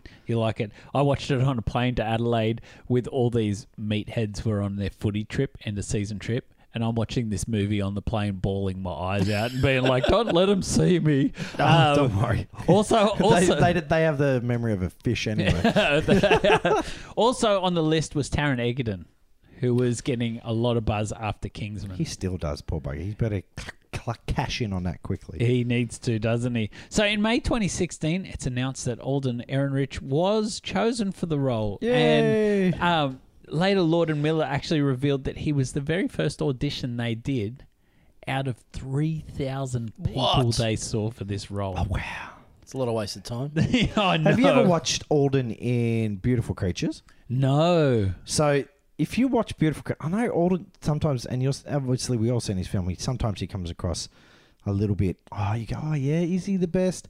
But watch him in Beautiful Creatures, and it's one of those One of those young adult Gen books, isn't YA it? Yeah. books that, you know, where everyone's a wizard or a vampire or some shit. Yep. Um, and I watched it. He actually shines in that movie. Does he? Yeah, shines, man. You could see why they would look at that movie and go, "Man, this boy's going to be huge." Uh, I'm really, I'm, I'm a I bit think he's upset. good. I'm a bit upset that he wasn't huge after Solo because I think he Hmm. is really good. I want to talk about it a bit later. There are moments where I actually feel like he does a really good Luke, not a Han. Ah. Uh, and but maybe that's just because he's young and, And naive. impetuous, Yeah. and, and things like that. So, but with Solo casted, they then announced that Chewie would be a part of the film. Everyone was course. very excited, and they Imagine start. Oh, not having not having Chewie. I know you had to, didn't you? Those are the best parts of the scene where you just see that friendship. You know what I mean? yeah. That shower scene. Oh, yeah. I saw Glenn's. He put a thing up on social media this week that was so good. That's superb. That show. I totally forgot about that shower scene. And don't tell me you didn't think, "Is he looking at Chewie cock?" No, I, I um I slowed it down half speed. Oh, and, cool. And I I put a kazoo version of careless whisper over the top of it. it was very well done. It was very well done. So they start searching for their female lead, and there were rumors going around that Tessa Thompson was to be the lead. Yep. There was also Naomi Scott, who was big off the Bond films. She had been signed on as Moneypenny. Zoe Kravitz. She Ah. tends to be thrown around on a lot Everywhere, of things. yep. That sounds Amelia horrible, Clark yep. was in there. Yep. Um, Kirsty Clemens was named. Now she'd been in the film Dope. Have you seen the film Dope? No. It's a really cool sort of coming of age film just about these young kids in high school who get thrown amongst all this sort of drug deals and stuff. cool. Really good. Uh, and Jessica Henwick, who was in Game of Thrones, she later goes on to be in the Fast and Furious films. So, and the last one was Adria Arona. Now, she was in the Belko experiment. Have you seen the Belko experiment? No. I've heard of it. That's the one James Gunn wrote, which is about an um, office block that has a virus go through it and they lock the whole thing down. Nah, I it think becomes it's this entirely social different. experiment to see if people were locked inside here and told uh, the first 10 people to kill someone actually will be allowed out. Oh, And so that's the, the way There it you goes. go. Not a virus, that's a total different film. there's a That's, couple of uh, apartment called blocks Mayhem. I'd been in where I'd be out in ten minutes. you fucking just know it. if you ever lived in an apartment block, ever lived in an apartment block? No. Oh, but mate. what, what's the rules? The first 10 people who killed someone. Yeah, so basically, it's like a, a voiceover comes on the thing, All right. and it's like you know the the first ten people that kill somebody will be allowed Okay. out of the that will let you out. Craig misunderstood that. He's like, he killed 10 people. oh no, I thought yeah, i- if I killed someone, I'd be allowed out. Yeah, that's yeah, exactly yeah, right. yeah. So There were, a so couple then of, there were a couple of blocks, yeah. then But it then just again, becomes, in saying that, there'd be a lot of people who'd want to fucking kill me. too. so, so yeah, you're right. Actually, yeah, So I might go good. both ways. so we get to October 2016, and Donald Glover's announced to play Lando. Perfect. I beautiful. Oh, love him, love him. And a month later, they announce Amelia Clark. I wasn't, when they announced Donald Glover, I was like, mm, because I'd seen him in community. Yes. And I was like, oh, geez. can Yeah, he- same. can He's he- a bit goofy in community. Yeah, can he do this? And um, I've just rewatched the movie, and he's just So pitch good, perfect. isn't Oh he? man, Yeah. isn't it, he, he even takes on Billy D. Williams like You wouldn't believe. Ah. It's beautiful. It's beautiful. It's I, and I don't think it borders on mimicry. I think it's more just like it's actually a very talented version yes, of it. Yeah. He's- You want to see more? I tell you, if you if you like Donald Glover in this, it's a total different uh, genre. But his TV series Atlanta is amazing. Like Oh, he is is it? so darn good in it. So he's really talented. I did around the same time as well. There was lots of talk about Lando being pansexual. Have you, uh, did yeah, you I hear heard those, about, well, those rumors? Yeah, well, Yeah, he, but- he is. He 'cause is, He's got a 'cause he's got a- thing going with um, the robot. yeah. Yeah, but I don't think it is. It's, so, Pansexual he's is just- that you fall in love with the person regardless of their gender or sexual orientation. So or their or or the being molecular biological, structure. Yeah. so so, three, yeah. so Yeah, yeah, And and, and f- oh, I, I heard that before I saw it, and then I saw it. I went, oh, it makes sense Yeah, in the I mean- context of the film, doesn't yeah. Also, it? because I mean, we all have everybody loves R two D two. Yes. Yeah. and exactly. it's and it's a you know it's a deep seated love, and we tolerate C three PO. Um, but So and, and then true. yeah, and then in Rebels, Chopper is just I love Chopper, Yeah. and so I could see it. I was like, okay, there's all right, I'll allow that. Yes. Yeah. Phoebe Waller, Phoebe Waller Bridge. Yes. Awesome. So good in this, I've isn't watched- she? Yeah, Fleabag is quite funny. And Is he- it? Yeah, man. I haven't and, seen and her, And she wrote Killing Eve too. Oh, Man, really? she is huge. She's talented, yeah, isn't she's she? Very talented. I think she's involved with Doctor Who somehow as well. Everything. Everything. So, oh, from the top of she's my head, I huge. could be Every, wrong. every, all of friggin' she's basically writing for all of England. um, around this time, Christian Bale was rumored for a role in the film. I don't know if you guys remember that. Probably Paul Bettany. He was, Was no, that as Beckett? No, yeah, sorry, as it's Woody Beck- Harrelson's yeah, character. Beckett, yeah. oh wow. Yeah, so he was going to be that. Ah. Then they go on to hire Woody Harrelson. Now, Yeah, I like Woody. casting continues, and they then announce that Tandy Newton's on board, Phoebe Waller Bridge is on Tandy board. Newton was huge. yeah, she didn't have a huge, role. in Huge this. role, huge Uh, role. Michael K. Williams was also hired. Now, Michael K. Williams plays Omar in The Wire. He's got Uh, Yeah, that but who- monster, who- Ah, monster scar. We're going to get there in a second, Craig. okay. So he was on board. Now, Williams' role is an important one to think about because he was announced to be playing a half human, half animal character that would be a villain in the film. That character goes on to be who Paul Bettany plays. Oh, really? Yeah, we'll get there a bit later on.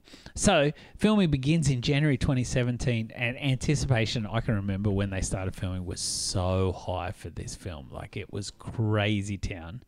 And so, I just want to take a moment. Now, people are probably sitting there going, These guys, we're an hour into the episode already, and we haven't talked Ron Howard's involvement in this film in any way, shape, or form. What the hey, howdy, hey.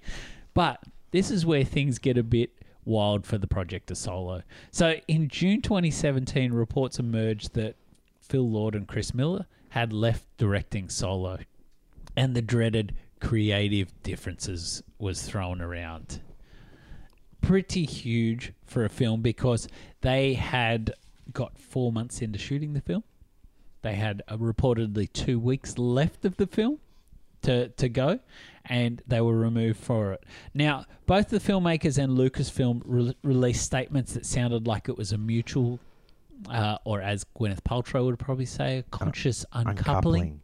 Uh, God. but it started some rumors that there were tensions behind the scenes. Now we touched on it before about the fact that this has happened a couple times within later Disney produced Star Wars films. Rumors of creative differences. So what actually was the the the persistent rumor was that Lord and Miller believed that they were brought on to make a comedy, a buddy comedy about Han and Chewie whereas Lucasfilm and Kathleen Kennedy wanted a Han Solo film with comedic moments, Wouldn't which that is be what she awesome? wanted Just to two draw. going around going, I'm too old for this shit. Counting down. I, I heard that what they shot was pretty much like Ace Ventura. yes, oh, really? Yeah. really Oh, that'd be- slapsticky. I, I think they were on a two week break from doing everything, and Yep. Kathleen Kennedy and the editors had seen the footage they shot and went, "Oh shit, Yeah, Uh, um, we've got to do something about this. It's not And- what we wanted." the reports were that That'd have been awesome. the man. The shower Kasdans- scene was totally different. Had different special effects. Like, wow, wow. yeah, so I took it out his butt.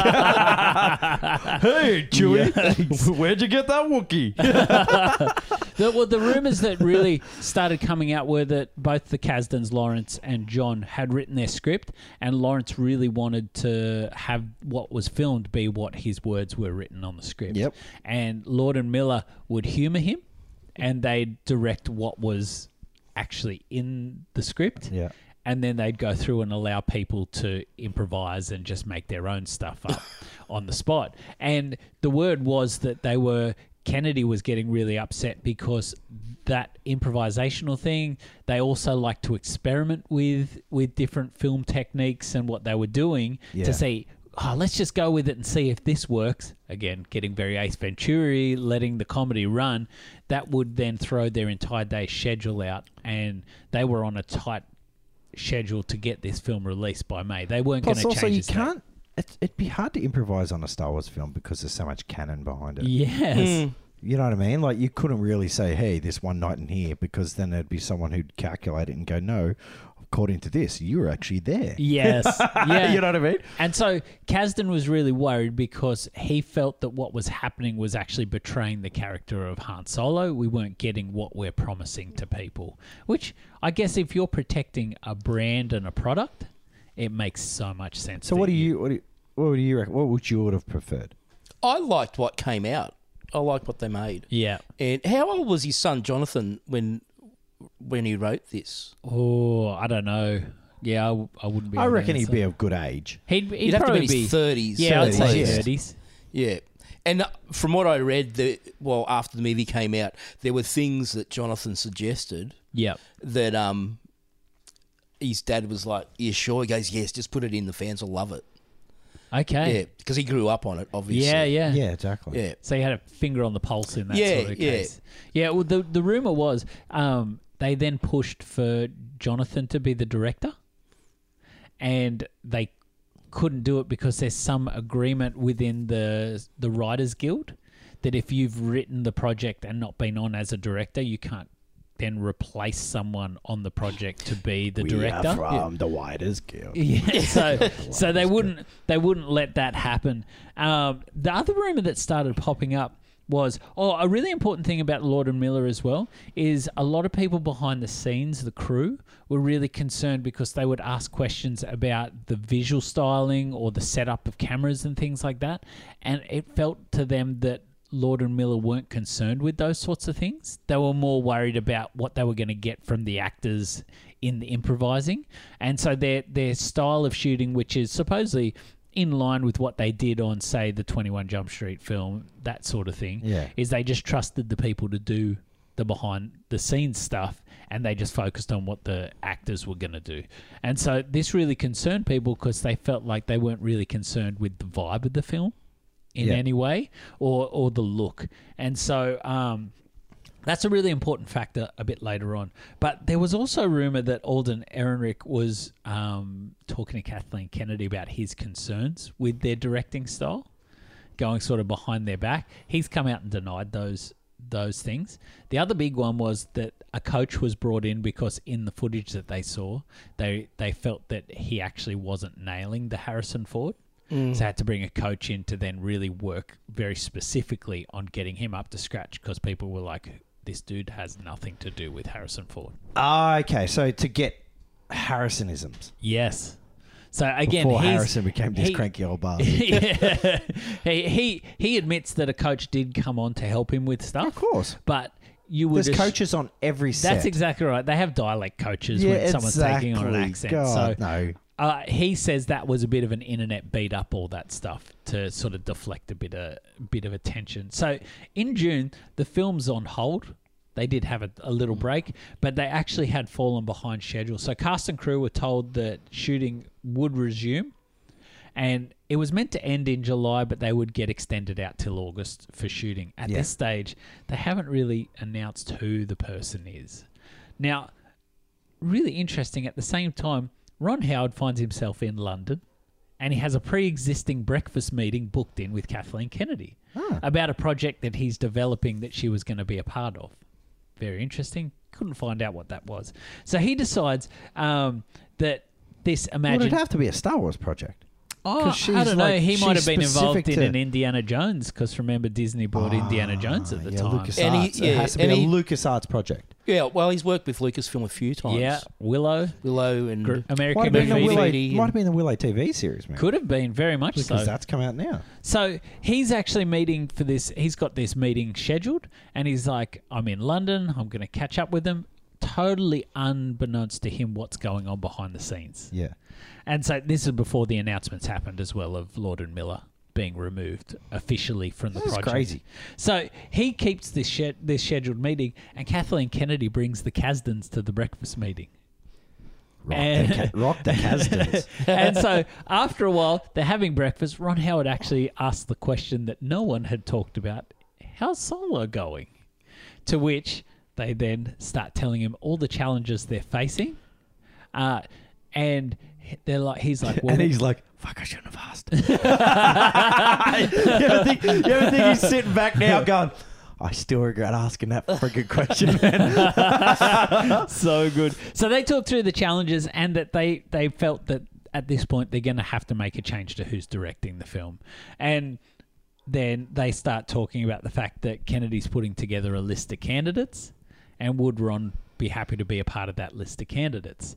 So Why would, you, Howard's why would you? Why would he even be on a list, man? You'd have to just say, look, do you want to do it? That's what yeah, Howard- hundred percent. You Oh, probably I guess you'd have to have a list because it's not like going through his thing. He doesn't really have um, a sci-fi. no. He, he Oh, you could say Apollo 13. cocoons close, but not really. Yeah, that's just old people. But Howard's really flattered by it, and he gets given the script. He catches a train from London to f- Paris. The I'm assuming that bullet train that goes whipping through when Tom Hanks, uh, Tom Cruise might be hanging off the front sometimes cool, cool. in Mission Impossible styles. But he reads he reads the script on the train and he talks it through with his wife, his agent, and Brian Grazer, and starts saying, "Should I do this? Should I not?" And his wife actually convinced him to do it. She felt that if he didn't do it, he would regret it for the rest of his career. Now, Ron Howard's actually been asked to direct a Star Wars film before. He was actually asked by George Lucas to direct The Phantom Menace and he turned it down because he felt like the only person that could make that film was George Lucas. yeah, and So- plus, I don't think he would have had the Sometimes I f- I have a feeling he'd never had the happiest time on Willow. It, I think we've talked about it in our Willow episode that I think it's a Lucas was very Lucas much film. behind his shoulder throughout the project. Well, that's what Lucas is. It's his world. It's his world. Yeah, so that's why we watched the film, and I think we felt it was more of a George Lucas film than a Ron Yeah. Howard film. And I think for Phantom Menace, you would have had a very George Lucas shadow over your shoulder, probably a bit like the poster with Anakin with the big Darth Yeah. Vader looming Just over. a little redheaded and fucking just this big fat with Yeah. beard.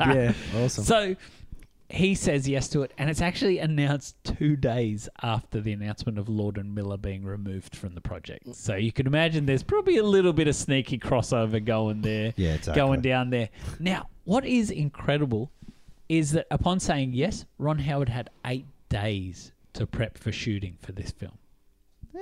Eight days. So imagine coming on board. We've talked a bit in the past on this season, Glenn, that Ron Howard has an ability to take on a project and turn it around very quickly, still get some good quality out there.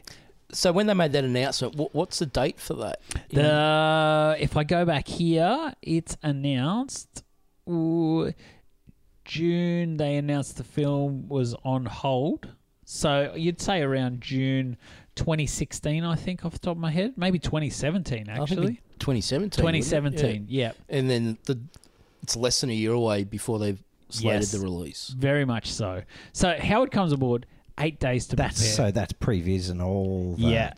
That's exactly right. Now he came up with it's the biggest budget that he's ever had to work with. Wow. Yeah, but Eight- like he'd be working through already a budget that's already been done. Half of most of it's done. you'd A think, lot of it because he Yeah. had Yeah. to reshoot 80%. oh, yeah. really? and so Lucasfilm actually put it out to him that he had to reshoot at least seventy five percent of the film. So he was told he would have to do this. Oh, So, so you can imagine, Yeah, you need somewhere more out than eight there, there days. is some footage that one day will appear of what this actually was. release the Miller cut. I, just, I just want to hashtag something. So he comes on board with a cast that he hasn't hired. The biggest budget that he's ever had. He's got eight days to get ready before shooting And was he's got to happening. say, well, where am I going to put Clint? And- Anywhere he'll fit, really. oh yeah, Clint, man, he's he's a cantina face if I've ever seen one. well, they saved some money on the budget for makeup for that. there's a there's a really funny line, Glenn. Someone asked why uh, Clint wasn't in Willow, and he says that the giant dragon at the end with two heads that's going on that's actually Clint without any makeup on. so he he get comes on board and. Originally, he thought that he was just going to come on board and be given the script and just have to steer the ship home, get it back on track, steer it home. They actually said to him, "No, we need you to take over the look, the feel, everything on this project. So he's it's a mammoth undertaking to take on, and I got to say, for what we get, it's an amazing uh, achievement to turn it around. So the film actually had scheduled five weeks worth of reshoots, and Howard says I'm going to need every one of those and some. So they they go and tell everyone that we're going to have to film. A bit longer than you expected. Now, one of the big changes that he felt needed to happen was that of Michael K. Williams' character, who was the villain. yeah. So they actually approached him about changing it, and he had pre booked something else that he had to be on and couldn't be in the film. So once Ron Howard's announced, Paul Bettany actually messages him and says, Hey, is there any chance for me to be on board this project in any way, shape, or form? And he's like, Well, funnily enough, I don't have a villain anymore for my movie. Paul Bettany comes on board with the same amount of time as Ron Howard, and they completely rewrite this character on the fly with the Kazdans. Quick question, okay, about Bettany's character. Yes. Okay, so this is out there, Bettany's character. So those aren't scars on his face Well, It doesn't really, doesn't say, but it could be. because there are times it looks The like changes colour. They Yeah, change it changes colour. colour When he when he gets gets angry, they angry, go and his dark. eyes go red and shit. and Yeah. all that stuff. Like he Yeah. looks like a stoner. Do you know something crazy? Those all those things were done in post. Bettany didn't know that that was going to be on his face in Oh, the really? characters. That was a decision in post production to put all that stuff on as well, which is pretty pretty cool and amazing because it looks pretty darn good on there. So they shoot through to the end of October in 2017, and there's a bit of a discussion around who's going to be listed as the director for the film. Yeah. Now, because Howard came on board and reshot what is rumored to be 80% of the film at least, he got sole directing credits. Now they put Lord and Miller are listed as executive producers, Alan Smithy. to which uh, Alan Smithy they didn't Alan Smithy it that, but they at least are still part of the project and acknowledged. I think Oh, I think they needed to strike a deal over that because he, he needed ninety percent of it. Oh, Oh, really? wow. Yeah. So Lord and Miller would have to agree to They- give up their yeah, they did directing agree, credit. yes. Oh wow! They got some money out of it then. I think they would have got a pretty penny out of it Uh, Hey, actually. Disney have got it. Uh, So- they're the one people you'd put it up to. Post production goes all the way through till April 2018, and actually, it was they were working on the project up until two weeks before the premiere. Wow. So it's a bit like remember back in the day when we were covering Baz Luhrmann's Australia, and he was literally working on Oh, yeah, on yeah, that's Australia right, yeah. the day before I saw it. So I could I walked around the Fox Studios lot and there was a Baz Luhrmann parking spot out the front of the sound uh, thing there where we went and watched the film. It was pretty wild.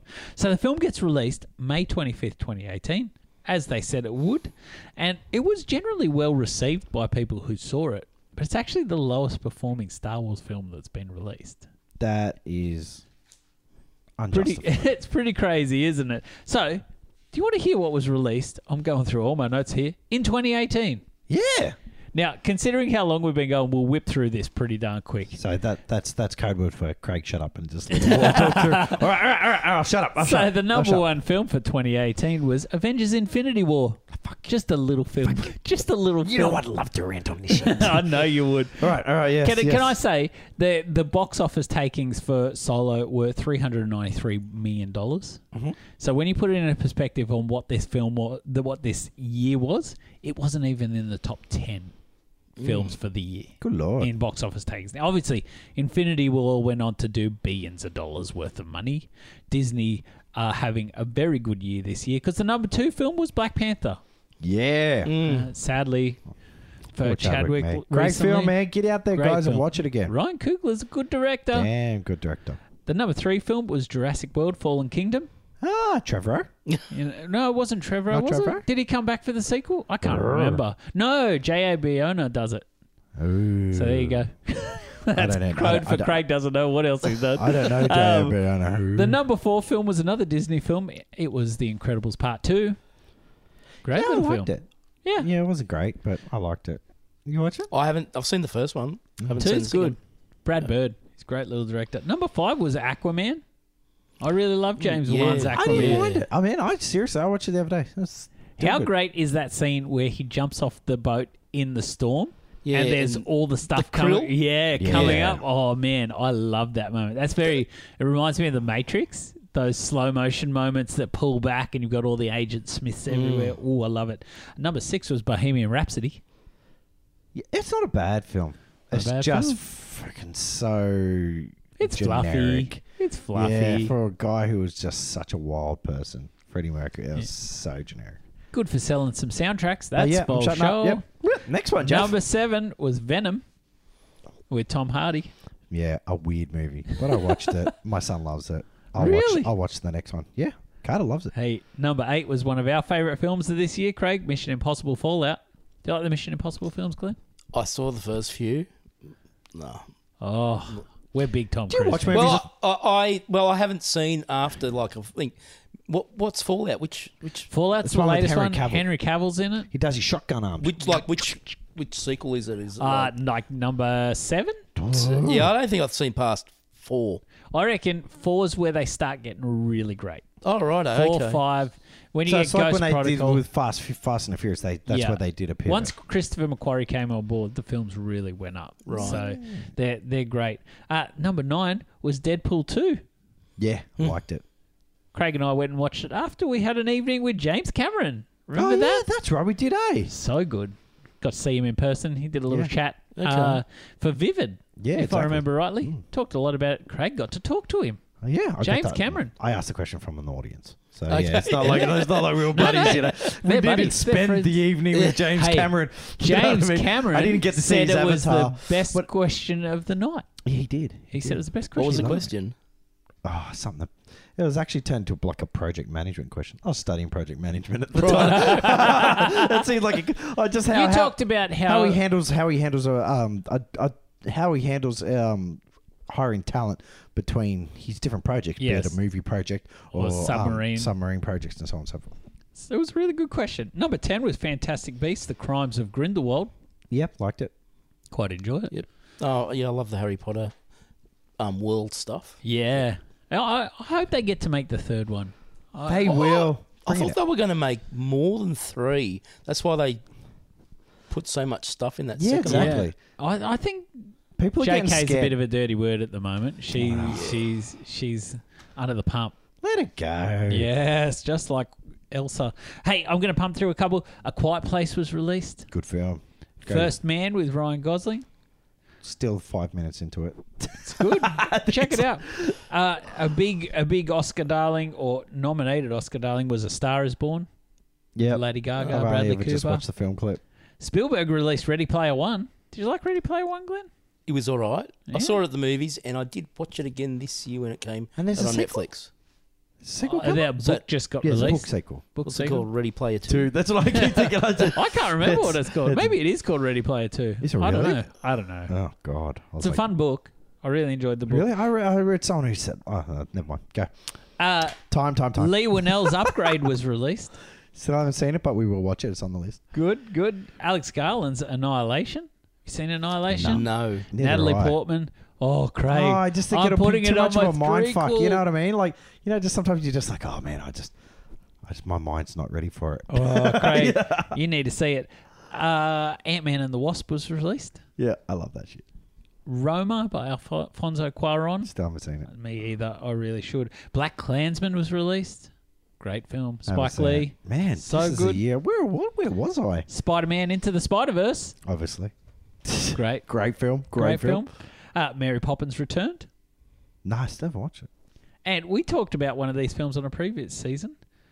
Robert Zemeckis released Welcome to Marwin. I liked it. I still liked it. It's on. Me too. It's on one of the streaming services, one- one of maybe the- Prime. Prime. I think it's on Prime. So, Solo had a budget of it's a between because they haven't really said the official amount, meaning Ron Howard probably got quite a pretty penny to keep making this film, but 275 to 300 million dollar budget. Yep. You can see it on the screen. Hmm. Yeah. I think it, it looks good. Took a box office taking of 393 million. Now, general rule of thumb is whatever you spend on the film, they generally spend on marketing. So you could imagine this film did not make the money that they'd hoped. I reckon. especially so close after Disney had bought it. The- Yes. that, that was one of the things Disney did wrong. I think they rushed into it so quick, Yes, trying to push that Marvel recipe quickly. Yep.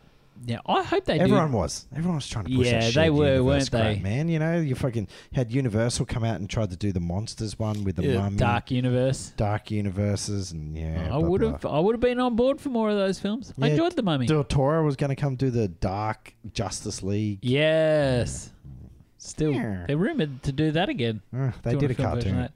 that. Um, so that is the journey to screen. It's a big journey to screen, and the films that were released in that year. There's a lot more in 2018. That was huge, man. I'm exhausted just hearing that shit. most of our most of our ones have been, yeah, he did it. It was good.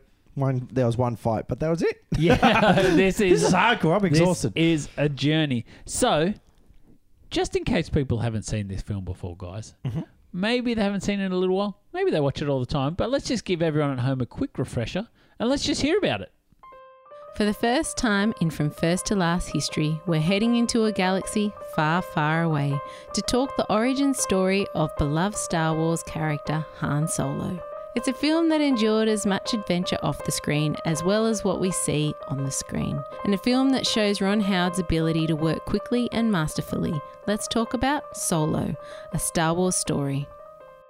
So good, Craig. Now, fellas, I'd love to know. We ask this all the time. When was the last time, aside from preparation for today, that you watched the film? Glenn, can we start with you? Yep. Um, I saw it a few months back. I, it's it'll be one of those movies I watch once a year. Yep. So good. I love do you it. go through the Star Wars series like every Star Wars movie once a year? You'd say. No, it's been a while since I watched the prequels. Yep. Um, the original trilogy, maybe once a year. Um, I used to. I, I loved the book. Well, I'm talking about the expanded universe books. Yep. I was always devouring them since since the Timothy Zahn trilogy came out. Is that the one where the Skywalker twins? Yeah, the, the Solo twins. Yeah, Solo. twins, Yeah, sorry. and then they had the third child, Anakin. Yeah. Yep. Yeah. Yep. It was that. Um, I've dabbled in them. I those series. I mean, it- when, when you come when you're talking about fans, you, you have fans in everything, but then you got fans who are into the books, who are into Yes. the miniatures, who are into the the the, the comic books. It, they can be into various things and really concentrate on those things. I guess, well, not currently, but almost every week, the opportunity to go out and troop dressed up as a character, stormtrooper or a, a Jawa or something. Um, that was me living the Star Wars life. So Yeah. I, I- I could probably go for oh, probably the biggest gap I've ever had is like maybe two years of not watching the movies, Yeah, okay. and then it's good to come back and revisit it. But with Rogue One and and also Solo, it's something I watch every year. With the return, sorry, not return, the Rise of Skywalker, I saw it at the movies the first night. I wasn't planning on catching it on the release for the Yeah. Mm. midnight screening, but a ticket came up. I did the troop and I turned up there and I was dressed as a Jawa, and I, then I was just going to go home um, and then catch it the next day. But somebody didn't turn up, so I got their free ticket So good. and I got to see it, and I missed. Like I was awake for, for the last maybe ten minutes. I'm not too sure, but I near the end there, I missed half an hour because I fell asleep. yeah, my son slept through the whole thing. Remember? Yeah, Carter he slept through did. the whole thing. Yeah. The whole movie. So- Before we go anywhere, can you do a Jawa impression? Do it. You, I know you No. can. Everyone's tried a Jawa or a Chewy. uh, yeah, it'd be you, Teeny, but uh, my voice. I've been. I- I've actually been in the studio at TAFE all day, doing all sorts of voices. So I won't try and push it hard right now. Oh, okay. Cool, cool. All good. All good. All good. well done. We'll do a pre-recorded one. Craig, so when was the last time you watched this movie? Movies. Really? Yeah, theater, man. Yeah. So good. Uh, And it wasn't because I disliked it. Just you know me. I just yeah. Sometimes When was the last time I watched scenes from it? Oh, I probably uh, three, four months ago. Yeah. Craig is a chronic YouTuber, so he won't watch the full movie. He'll watch Okay. pieces here and Yeah. there. It's a, it's a, worth just sitting down and watching on Disney Plus. Yeah. Yeah. It's just Yeah, yeah, when they it's released, out I, there. I watched it. I was like, wow. And it's actually it's really interesting in my research. Um, the the actor that plays Chewie, it's not Peter Mayhew. He's No, it's Jonas. Jonas Suomi Suomi or something like that? Sutomo or He he actually said that since Disney Plus has released it, that there's a real f- a real surgence of people who are finding it for the first time that may not have seen it in cinemas. yes, yes, I guess so. Yeah, So- because they would have signed up to watch The Mandalorian, Yes. and then oh yeah, I'll put it on. Yeah, Yeah, Yes. because that's where the, that's where the rumors are coming out now of the solo sequel.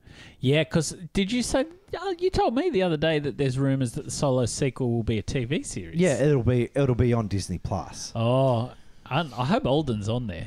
I Sarah. hope Alden's on there. It's hope not it's on like it, he's jam packed with um, work. You know what I mean? He's out. I'm sure, I'm last I sure looked at pretty it, I'm Emily like, Clark's pretty, you know.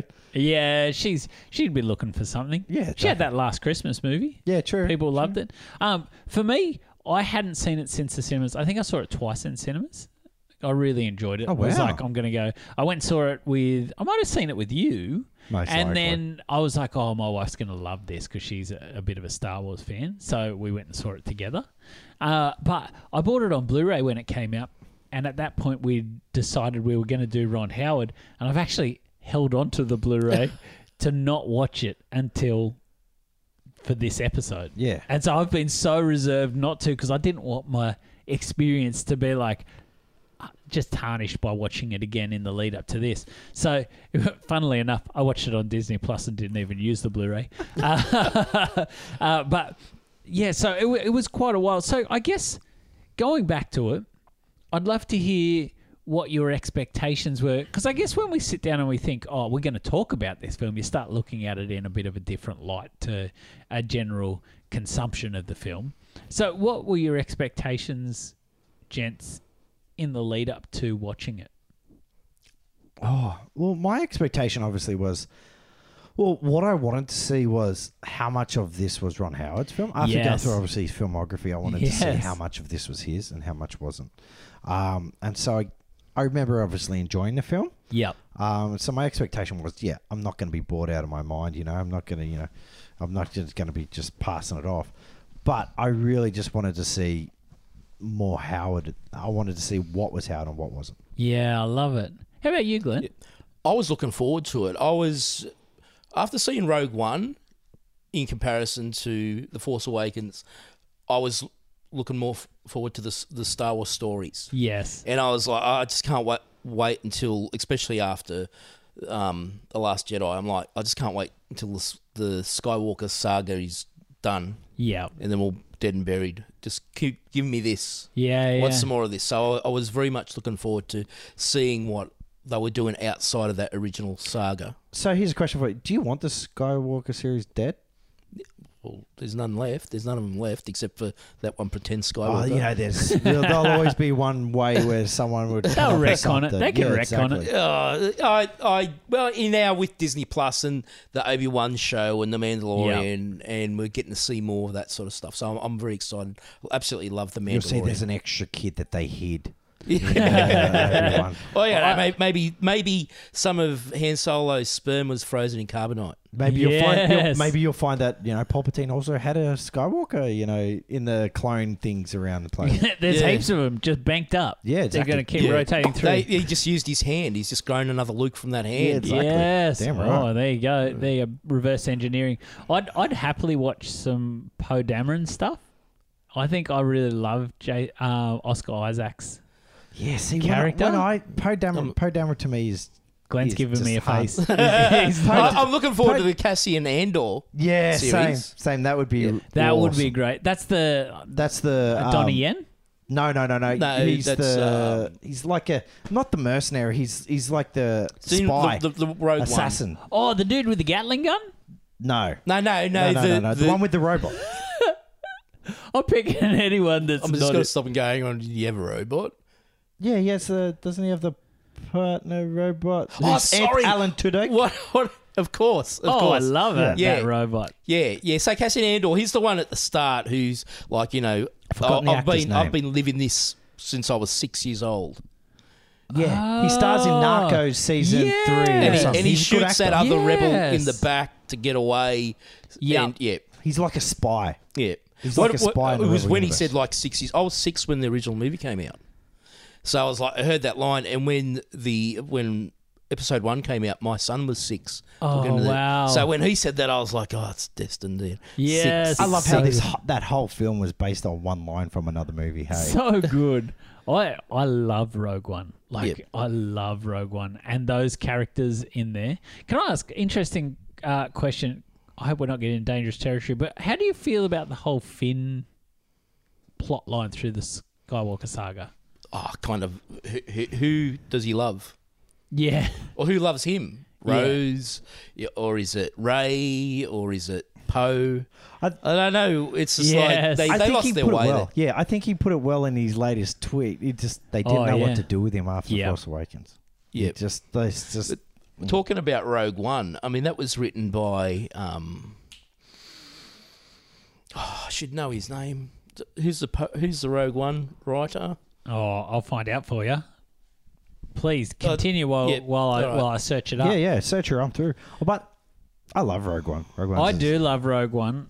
I think the Ben way that- Mendelsohn, man, I love his You Disney gotta- contributions. You gotta love. He's him. Captain Marvel Chris as Watts was involved. Tony Gilroy is that who you are? Yeah. Gary Widder. No, no, hang on. Rogue, well. Gary, Tony. Rogue One. Story, Tony Jaa? stories by John Knoll and Gary Jo- Widder. John, so Jonathan Knoll. Should have known that name. I've worshipped that guy for years. So Jonathan Knoll, actually, he was he, he was a pilot. He was one of the Naboo pilots in Episode One.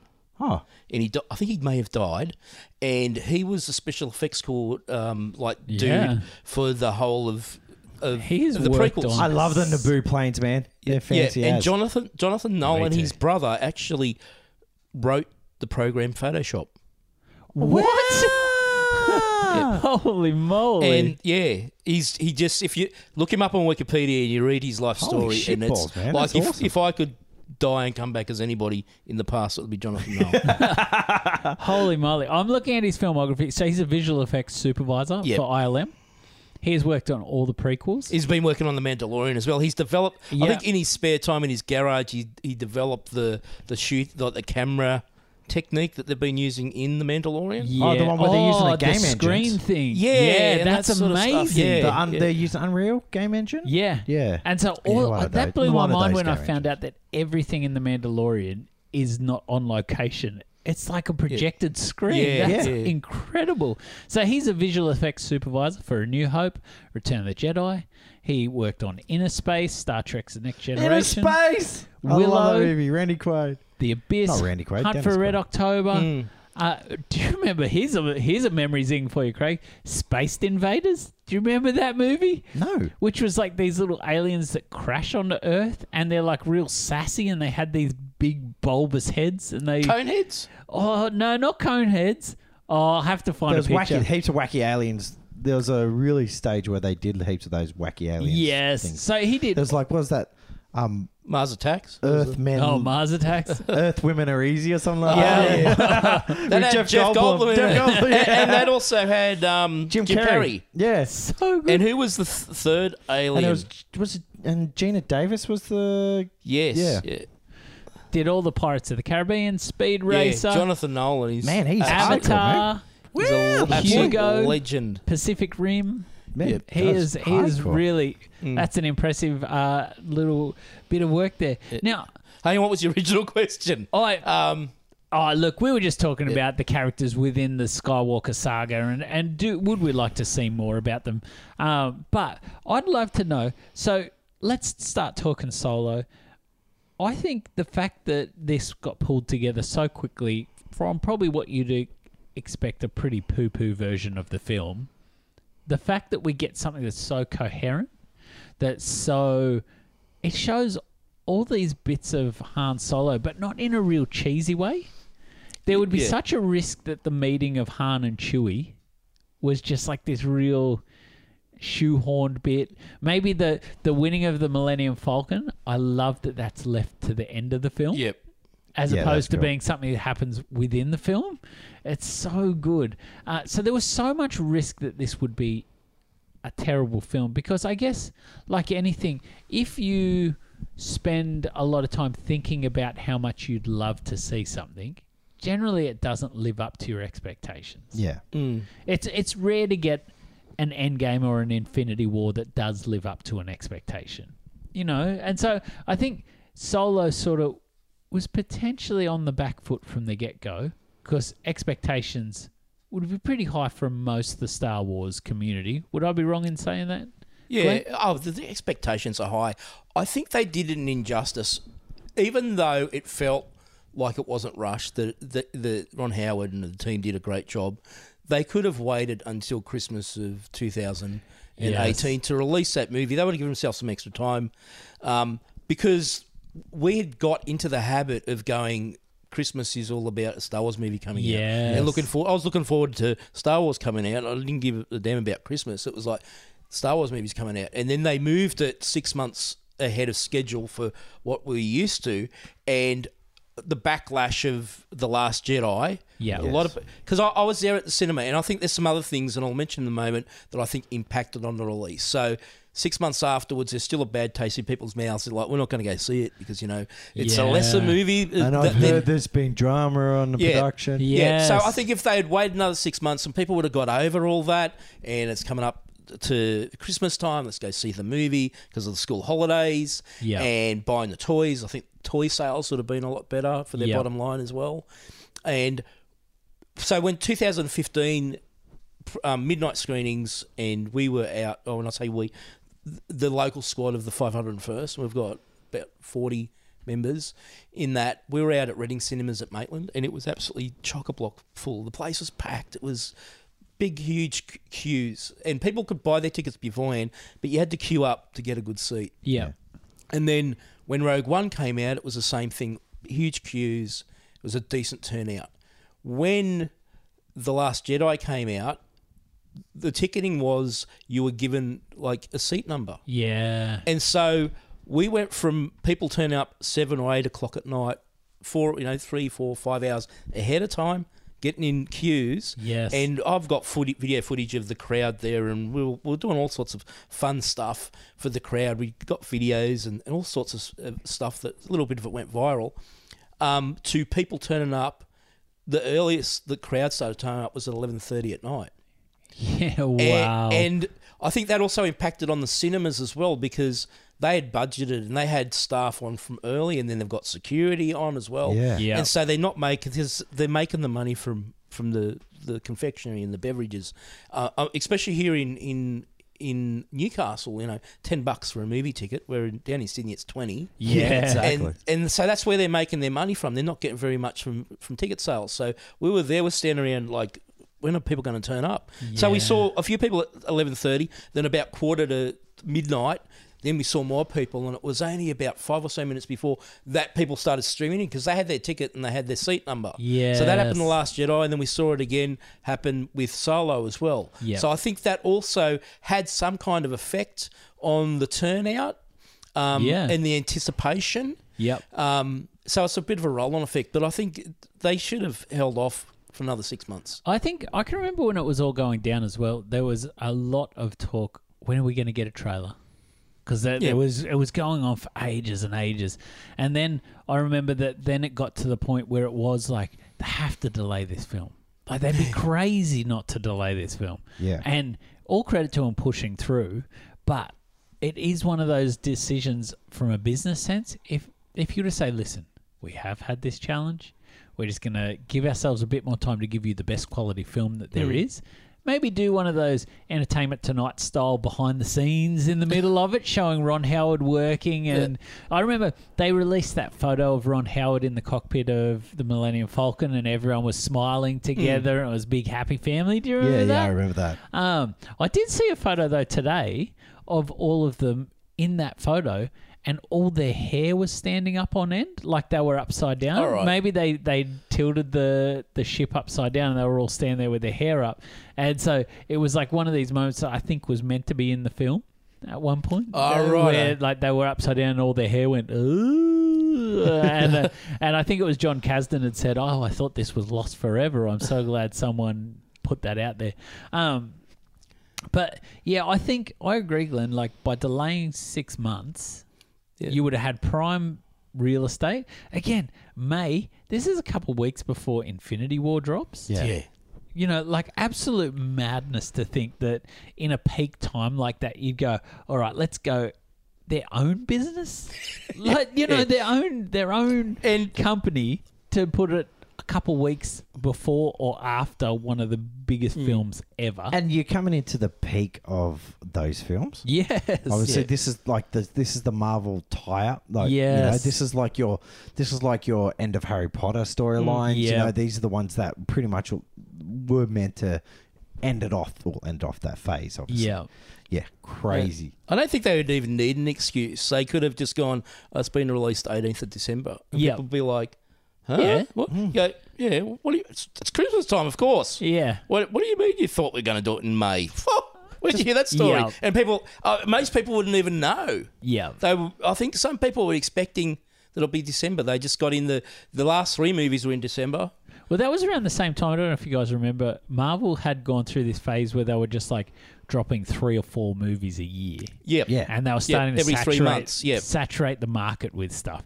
Thankfully, one little blessing in disguise is the fact with COVID, I think, is the fact that they've had to pull back on that. And you're going to have, let's just slow it down. 'Cause I think remember- they were, they were meant to they're, they're pull it meant in to back. pull it back. Yeah, but even at the same time, I think they were trying to go the same model for Star Wars, which Exactly. was let's put our standalone films in the middle of the year, we'll put our Yeah, big ones at yeah. the end of the year, and we'll just keep pumping two things.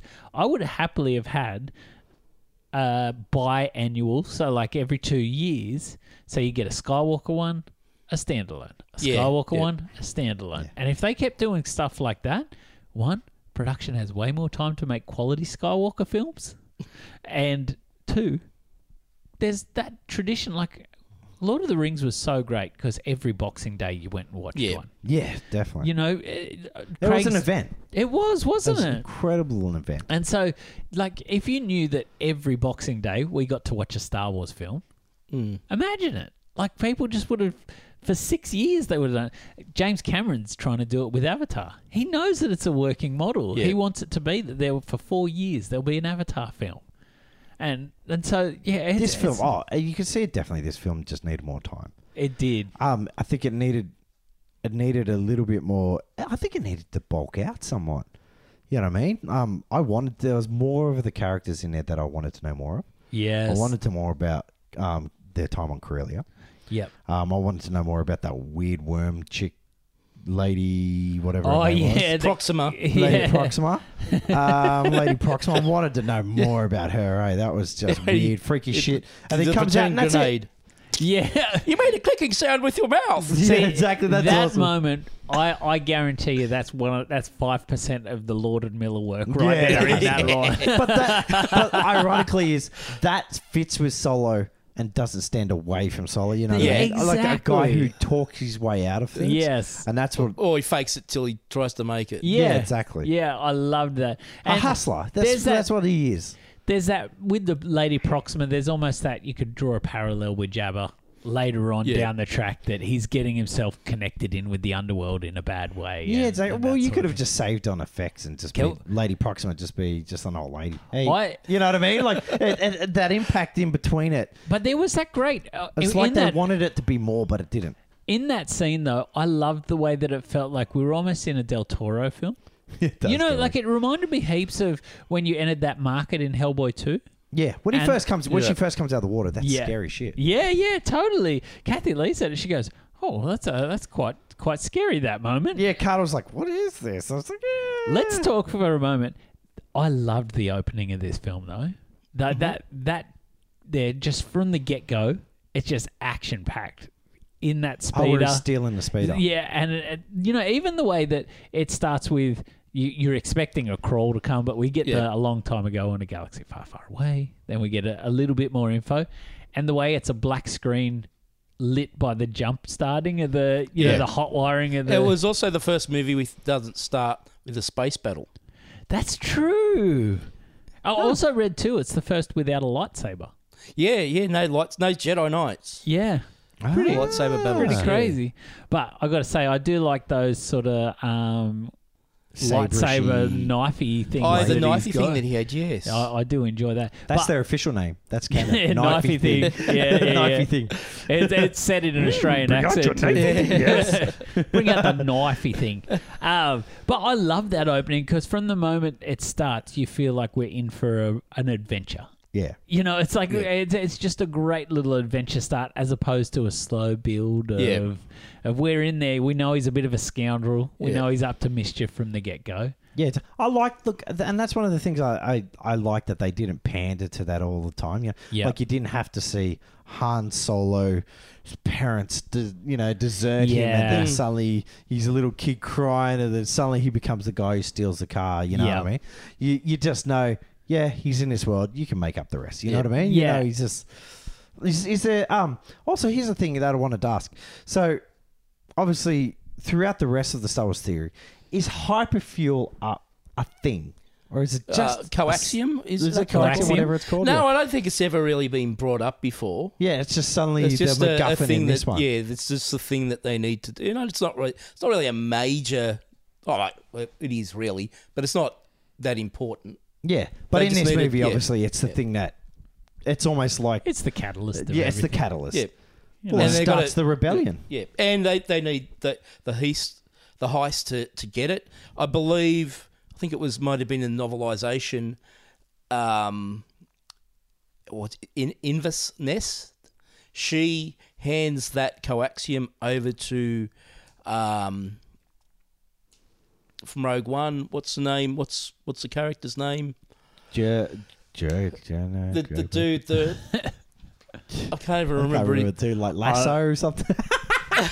Oh, No, the, Lasso. um, Lasso. Gina, that Gina Erso when she was yeah, there Gina you go. Erso, Gina see? Erso, It's a that's the one. lasso, That sounds right. Gina Erso and uh, Whittaker, Forrest Whitaker's Whitaker's um, character. character. I forgot how great he is in Rogue One. Yeah. Flip. So they actually that coaxium goes to them, gets handed off to them. Oh, Ah, okay, I think that was in the novelization. Yeah, I read that wow. somewhere. But it was it was great seeing all, the, all the, the you know the OT the original trilogy troopers stormtroopers in that dirty spaceport. there in- Yes. in, um, Corellia, And That's an awful bike that that poor stormtrooper has to that, that space bike that he rides yeah, on. It, it was good seeing the likes of him and It's some like he's other got an early new model characters.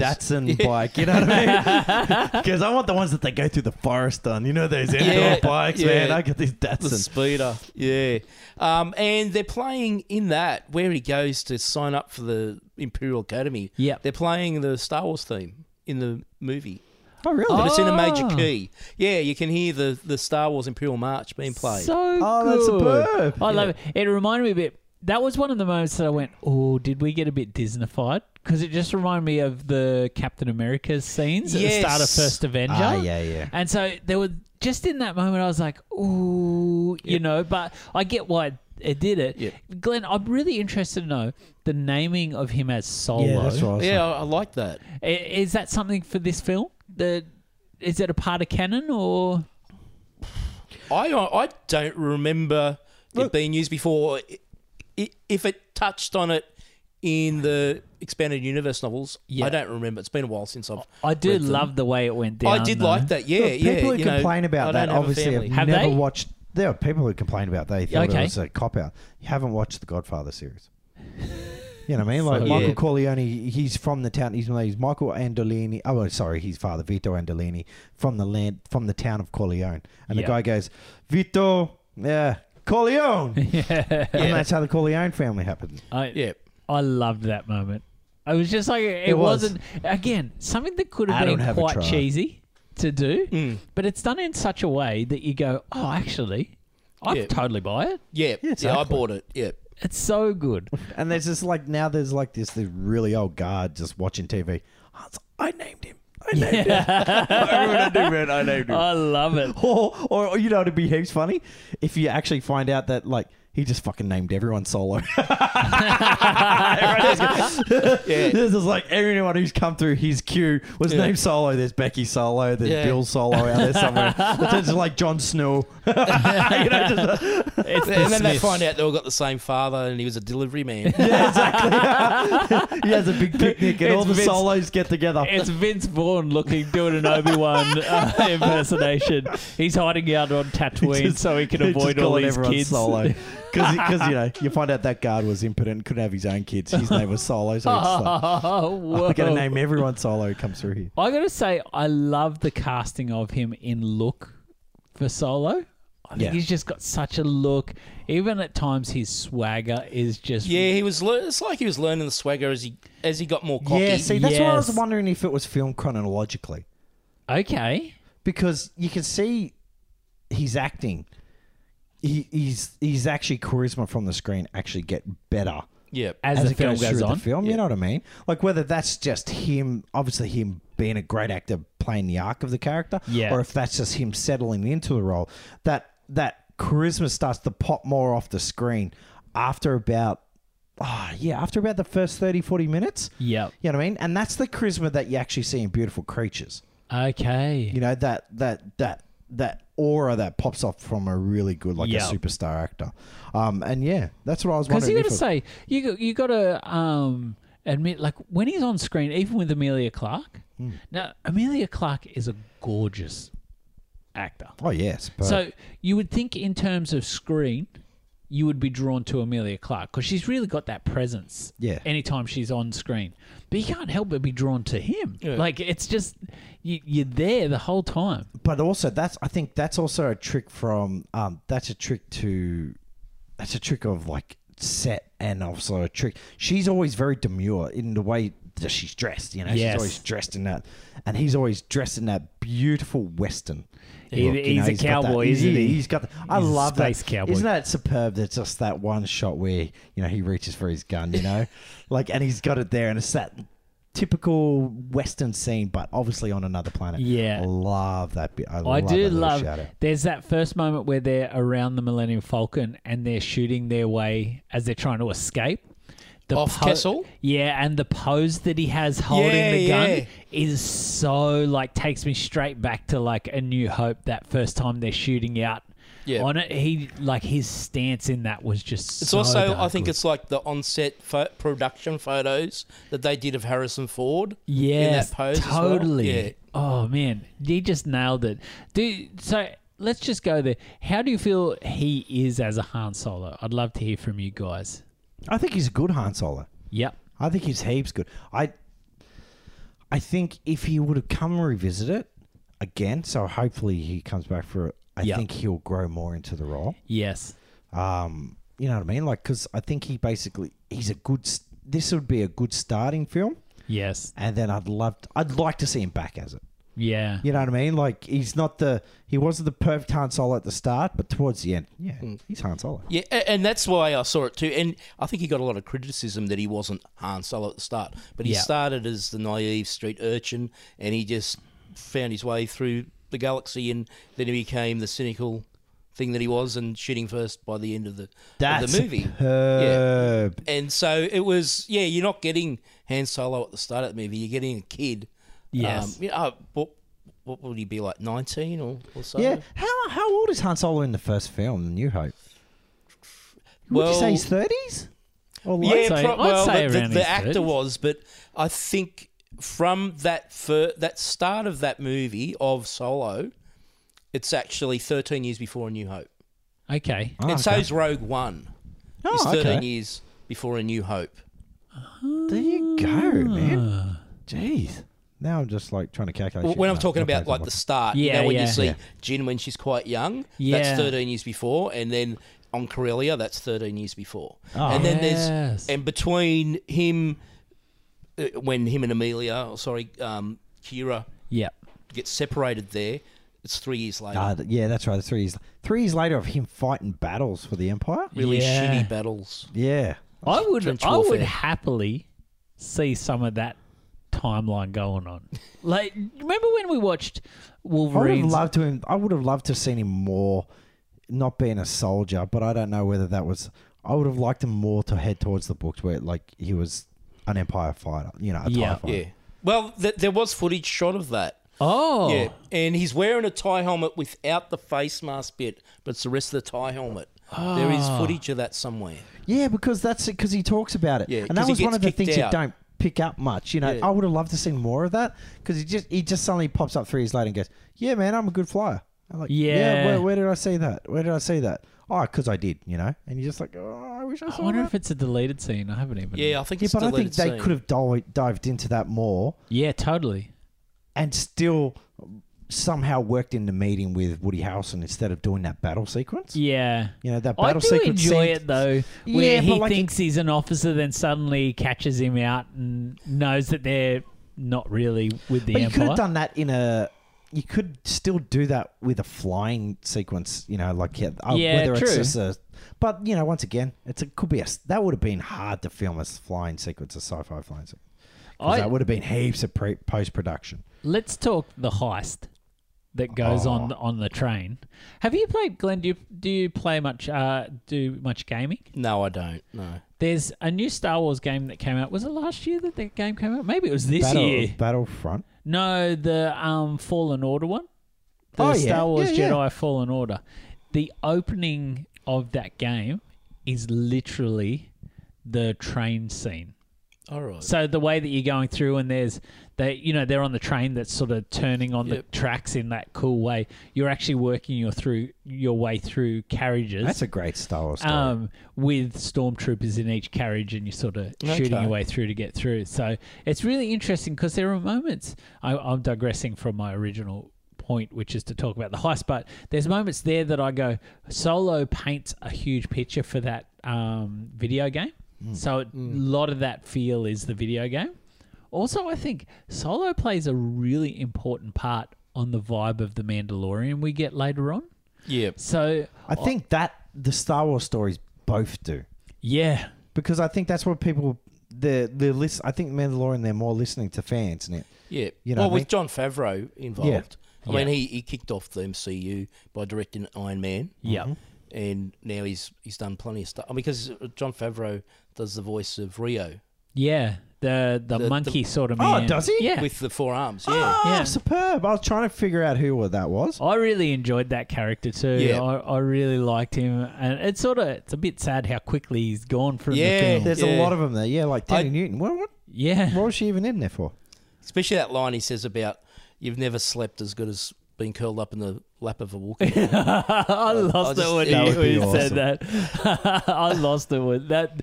The little one-liners that he has through the mo- the movie is so good, and so I wish that. Here's the sort of thing I I mentioned when we were watching it. Wouldn't it be good if this was a TV series instead of a film? yes. Because I think if you had half the series being about them working heists together, Yep. and I wanted more of uh, Solo being mentored by Beckett. Same.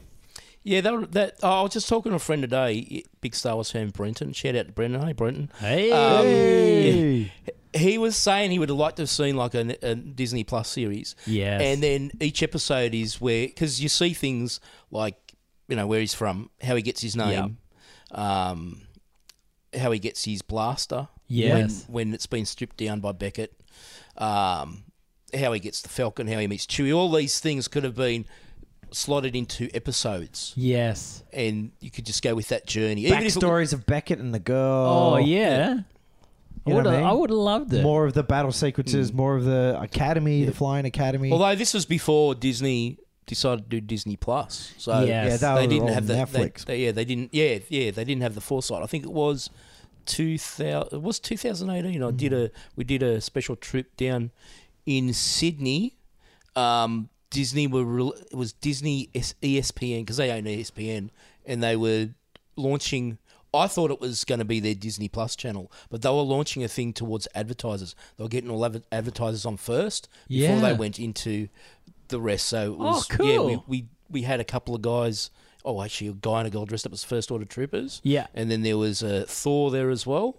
um, the p- one of the PR girls, she was quite excited. She thought it was really Chris Hemsworth coming. oh, God. no, you're gonna be disappointed. And yes, and the food was outstanding. So good. Craig's been disappointed by Chris Hemsworth as well, Glenn. Okay, Really Very disappointed. disappointing, man. I'm upset. And he's, in my hometown right now, so I could should go up there and just biff him. we we went to the Thor premiere, and Yep. Chris Hemsworth said to Craig, He said, I'll be right back, mate.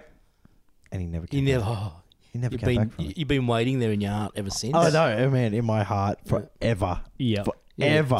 Think 2017, um, one of my one of my staff members of the cafe, she had a photo taken with Chris M. As you do, you know, you pay. yes, But I'd suggested to her, why don't you take a wet floor sign with you? to Have a photo taken with Chris. and, and so it was quite funny because when she went there, because she had a, like a squad shirt on for the for the garrison and.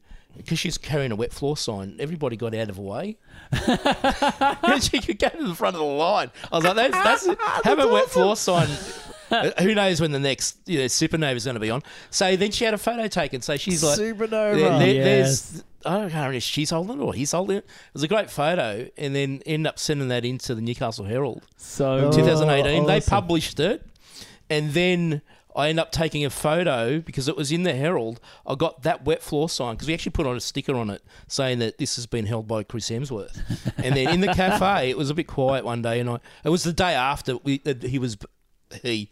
The sign was in the paper, and I put the sign on top of a chair, and I borrowed signs from all the other cafes, wet floor signs, and I had like this gathering of signs, like they're all because this sign had been with Chris Hemsworth, and then I sent that into the Herald, and the next day they published that photo. That's so awesome. good. That's awesome. awesome. so good. So yeah, I should have brought that sign with me and sat it here. I know, man. There's a missed We'll opportunity probably right be there. taking a photo after this as well. So yeah, we'll, we'll take a photo after I'll this. Photoshop the sign into the photo. Yeah, Cool, so cool. good. Um, I love the way that this film. We'll talk heist now, but I love the way this film has so many pieces to it. But it still doesn't feel. You know, sometimes you can watch a film and you're like, oh, now they're trying to put in a heist. Now Yeah. they're trying to put this in. Uh, again, going back to Captain America, the heist was a very. Uh, is it Winter Soldier that they where? No, it's actually First Avenger, isn't it? Again, where um, Oh, they're on Bucky the- on- Bucky passes pass- away on during the, train. heist on Yeah. the train. So again, going there, can I just realise Joe Johnson was asked to was on the short list for Solo, who directed First Avenger. He must And- be good friends at Disney. Yeah, I think he is. He's also friends with Howard. Ah, cool. So uh, I wouldn't be surprised if they did a bit of chatting. But again, like that, I'm just realizing now when I'm verbalizing why I do enjoy Solo so much because it is very much an adventure film like the first Avenger is. Yeah. Because Captain America: First Avenger, I don't know if you watched it recently, Glenn. It's almost an Indiana Jones film. I watched it about a week ago. Did you? Of course, it's It's- Marvel. it's seriously first avenger is almost like it's one of the most underrated marvel films Oh, I yeah, think, yeah, in the definitely. way that it kicks it off but i love the way that at no point in the solo films do you go oh gosh now they're at the spice mine or Yeah. Yeah. or oh gosh oh maybe maybe glenn i was gonna say oh gosh there's clint you know like I forget. Well, when I went and saw the movie, we got to see it a week before it was released. Oh, um, wow. Disney Yeah. invited us down, um, down to Sydney to watch it, and Where'd you watch it at? oh, George Street or No. You went to a private. it was in Newtown, I think. I Okay. can't really remember, and. Yeah, and they got us afterwards to, to go in front of the camera, and they got snippets that they ended up airing on TV and social media. Oh, awesome! And so um, I probably could have just, I should have shut up and not whinged about Clint to the camera. and maybe they could, they would have used the footage of, look, we, I won't say we were disrespectful. We, it was packed. There was probably 200, 500 first there plus. Who kno- knows who else? You know, friends and family of Disney, and whoever got up, the Disney head from Sydney got up and just, you know, this is a movie about this that, and we, we were like, shut up, get off the stage. Like you know, don't try and spoil Yeah, we it don't care. for us. We know what the movie's yeah, about. Yeah. So and we watched it. We re- you know we couldn't. uh, Our phones were in little locked bags and Yeah, stuff. that's the same with ours. Yeah, Yeah. Um, so we got to see you a week before, and then I think it was the next day I created a, a pho- I, I, I had shot a photo of three Joas um, doing like blind monk, you know, see no evil, you know. But it, I captioned it about being uh, like, don't ruin the movie for other people. Don't speak about the movie if you see it. Yeah. Now I've had a few photos go viral. Um, well, I say vi- I'm talking like millions of people have seen photos that I've taken um, at trips or whatever. After seeing The Force Awakens, I think the next day I was in, you know, so saw it at midnight screening, which was before it came out. The, the, the Star Wars movies that come out in Australia before they were released Yeah. Yeah, that's by right. about 36 hours, I Yay. think. So, yeah. I love that. So so I, I was in Big W at uh, Market Town, and there was a box of Solo drink, and I put it in the just in the middle of the, the aisle, and I got a, a Kylo Ren saber, and I stuck it in into the thing. so it was part, you know, he skewers his dad, but Yeah, then it was yeah. also sword in the stone, Excalibur type thing. I took a photo. I'm like, ah, this will go viral, and I went, no, I'm not gonna, I'm not gonna post it. And I waited for about a few weeks after it came out on DVD. yeah wow So 2016, I think it was like April 2016, I posted, and then it went viral. I'm glad, uh, you know, I didn't want to ruin it for other people. yeah S- Stan Lee himself actually posted that photo on his Wow. wall. I, d- yeah, I didn't get any credit for it, but I was like, no, that that's cool, that's cool. Yes, I- I- Stan yeah, the man. yeah, yeah. Before he passed away, R.O.P. That great man. Yes. Um. So I, you know, you get in the habit of not spoiling the movie for other people, and 100%. so I, I was in a lot of Facebook Star Wars Facebook groups, and you know, people can be assholes, and Yeah. you see that it- it's not. It's like toxic fans aren't just the people who hate the movie or disagree with parts of the movie. Toxic fans can come from either side of the aisle. yeah People are just assholes. toxic fans who just don't respect the opinions of others. Yeah, it's they, they, they take it and then they. So I found it uh, this toxic fan because I posted that I posted this this um, image of the s- you know see no spoil you know say speak no spoilers. Yep. Um, posted on my Facebook page and shared it in that group and then I had this American be like. There's a f- cou- there was a couple of Ameri- some people, plenty of people shared it. But Yeah. Some people were like you can't tell me what to do. all, I'm, all we're doing is suggesting that you don't ruin the movie for Yeah. other people. Yeah. And this guy went out of his way and was messaging me and saying, when, because he was in America, you know, he thinks he's going to see it first, and it's still a week away before release. Yeah. Um, he's like, when I see the movie, I'm going to send you spoilers. I'm like, Yeah, I'm just like thinking, I didn't even say to him, I'm like, dude, I, I saw the movie last night. like there's actual page. There's a page I'm part of the you might the non toxic Star Wars page. That's that's what it's called, the non toxic Star Wars Okay. page. And on it, you can't if you argue if you have a different opinion, it has to be constructive. It has to be a constructive. Oh, I opinion. love it. That's why I love it. I, I found it by accident, and um, and and they've even posted stuff where people from other Star Wars pages has gone, "Hey guys, there's a non-toxic site. Let's go on there and start Beat to fights." and and they're like, the but they will take you off if you basically, uh, you know, you're allowed to disagree, and they do have these pretty awesome disagreements on there, and but they're all very respectful, and they're all just you know, they love Star Wars. Yeah, that's Yeah. what it's, that's what it should be about, though, isn't it? You just love but the that, world. there's You don't toxic, need it's- to be a douche. toxic doesn't belong to s- toxic doesn't belong to Star Wars. It's just unfortunate it's now a tag under Star Wars. Yeah. Um, it belongs to Marvel. It belongs to Marvel versus DC. It belongs to Zack Snyder. It belongs Oh, to yeah. it- you know what? It, it belongs to absolutely anything. I'm a drummer, and I've got drumming Yep. pages, and I've got a Pearl Drums fans page, and I have people who love Tama drums will come in. I'm not talking about a group; it's like a page, and people will post say how much Pearl drums suck, and I'll be like. Well, what are you into, Tama? Well, find a Tama page or a group, Yes. and and be positive, and just put your energy there, and and 100%. and and share some love over there. Don't Yes. share your hate over here because all you're doing is wasting your time and our time. And so Love to- being toxic is is in everything. I mean, th- there'll also be toxic football fans where Oh, there they'll is. they'll go into a group and say, you know, your team sucks. It's like, yeah. I nearly got beaten up in Bundaberg because I was there during the State of Origin, and I was going for New South Wales. yeah, well, you know, well, that was stupid. Me being Yeah, in the okay, place. that- that's- me being that's in the wrong fucking understandable. place. But there's Yeah, toxic. yeah, yeah, That was yeah. toxic and Yeah. drunken. okay, They were a Yeah. bit tranked. I think we, No, totally, Josh. totally just tranked. got That's JT. just kneeling on the chair. Get- getting JT'd in Bundaberg. Um, I think Is that Timberlake? that's a whole different That's a thing. whole different story. Uh, that's the whole dick in a box thing. I don't know. Have you seen that video? No.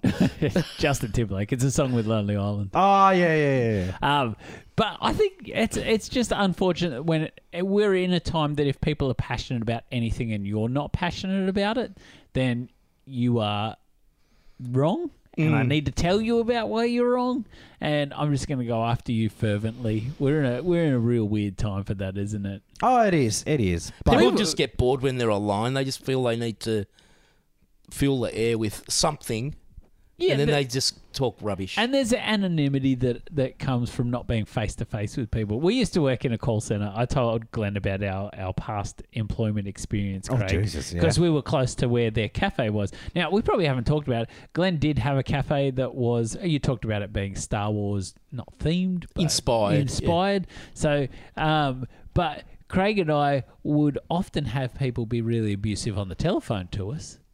And the moment that you met them face to face, they were like the sweetest people in Yeah. the world because when you're not online or or disconnected by that uh, social interaction, then there's this almost like uh, there's a freedom to it that makes people think that they can say whatever the heck they want. Yep.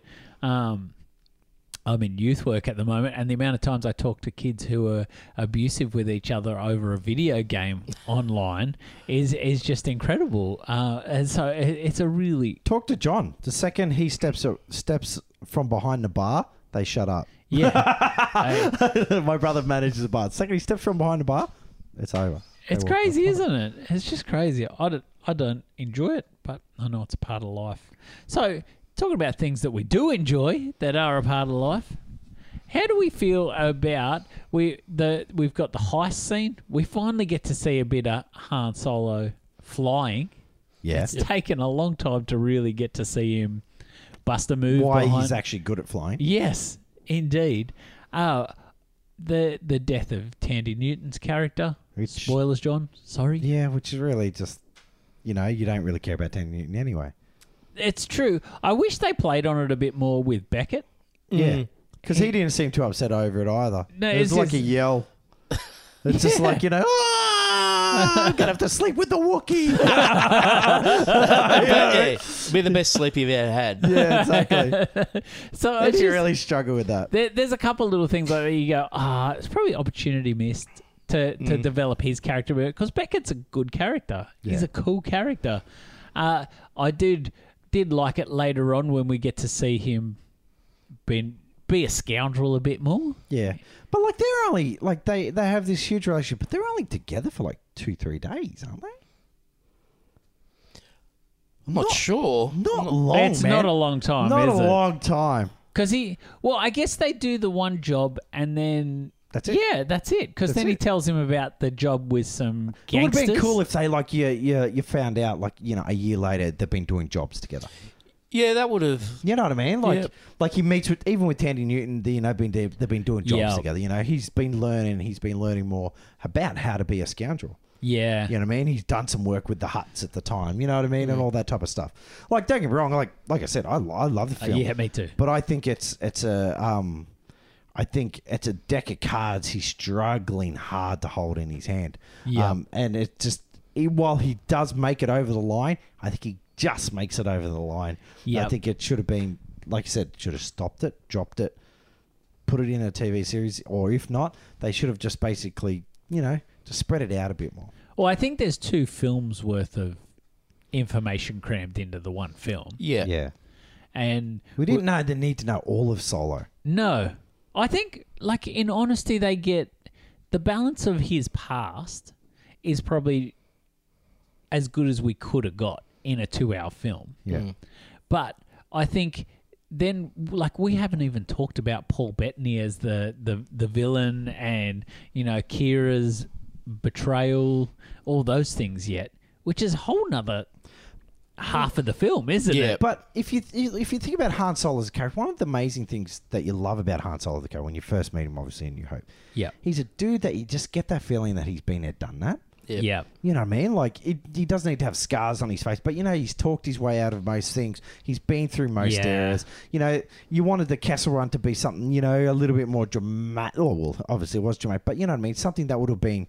It's uh, almost its own film in its own way, you know, that Castle, the Run. Kessel Run. is a big deal. Yeah, he does, exactly. I do like his little swagger, But you don't afterwards. see Oh. that. He doesn't do this. His adventure isn't big. No, It's not a big adventure. It's I would say at the maximum, it's like a one, like apart from the three years when he was working for the Empire, Yeah. it's like one month. Yeah, Like that's stretching out one month worth of. I, I think how how I see, and obviously I don't want to jump into toxic how I see the world. No, no. But like um, Han Solo, man, Han Solo should be just the guy who's had so many adventures, so Yeah. many adventures. Because every, you know, there'd been without Han Solo, there'd be no Star Lord. yeah, that's true. You know what I mean? Like there'd be no there'd be no Poe Dameron. yeah, You know what I mean? Because Poe Dameron, he is. He's just he's Han. just Han. he's Han. You know what I mean? And um, and that's what you want. You want you want that um character. I want to see more adventures. That, but that's what's brilliant. That's what I love about this film is that I want to see more out of it. Yes, I want. I never left disappointed from the film. No. I just wanted to see more of it. which he was signed on for three films Oh, there to you go. be solo. So their intention But was they- to make another two. they They, capped it off too quick. did, They didn't they? cap it off heaps quick. Yeah. Suddenly, at the end of the film, it's this. You would say it's like a stone's throw to a New Hope.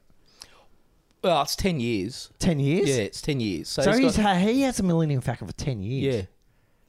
And he's, you know, the mo- he strips a lot of it off. Like the internal you see a lot of the guts. You know, like in the original trilogy, you can see the wires and that all in the walls. yeah, But in in um, Solo, the panels are all there and it's all pristine and Oh, okay. And looking he has good. that um escape pod at the back, which is obviously yeah. So y- you know, it has ten years worth of abuse after that.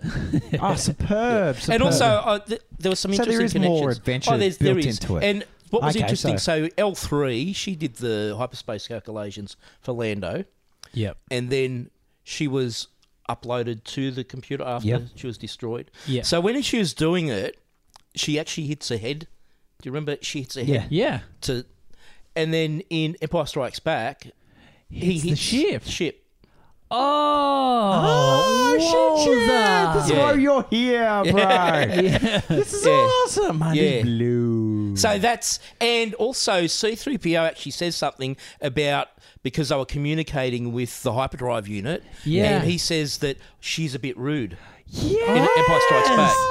Oh my gosh, So, you know, this is stuff that Lawrence had writ- written yes, decades before. And it could have been Jonathan going, Hey, let's do this little thing and he's sort of dad's Oh, like I "Shut love up, that shut shit. Man, So I'm nice. incredibly impressed.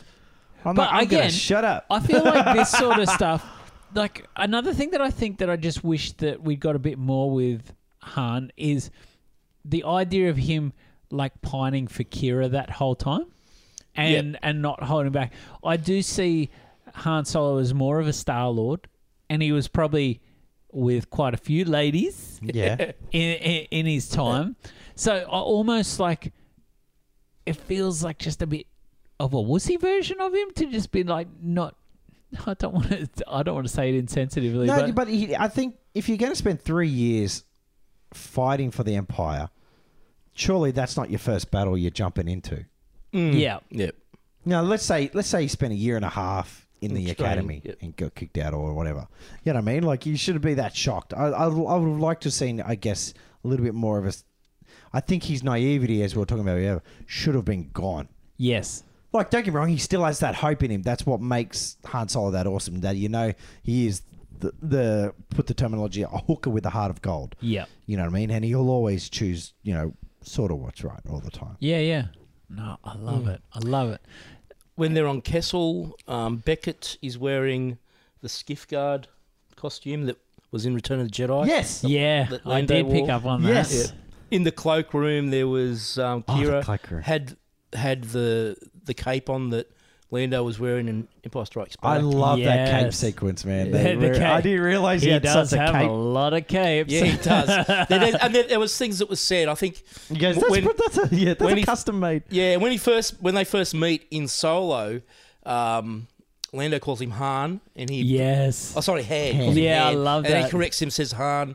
Um, that's repeated again in Empire Strikes Back, and Because I'd read that Billy D. Williams actually, when they were shooting Empire, just kept saying his name wrong, and so they put that in the Yeah. in Solo to just sort of blend it in. So it's like, Ah, yeah, there's there's always done it. Yeah, yeah, it's so good. And also w- at the end there, when Han Han goes up and kind of you know he's gonna have a go at him.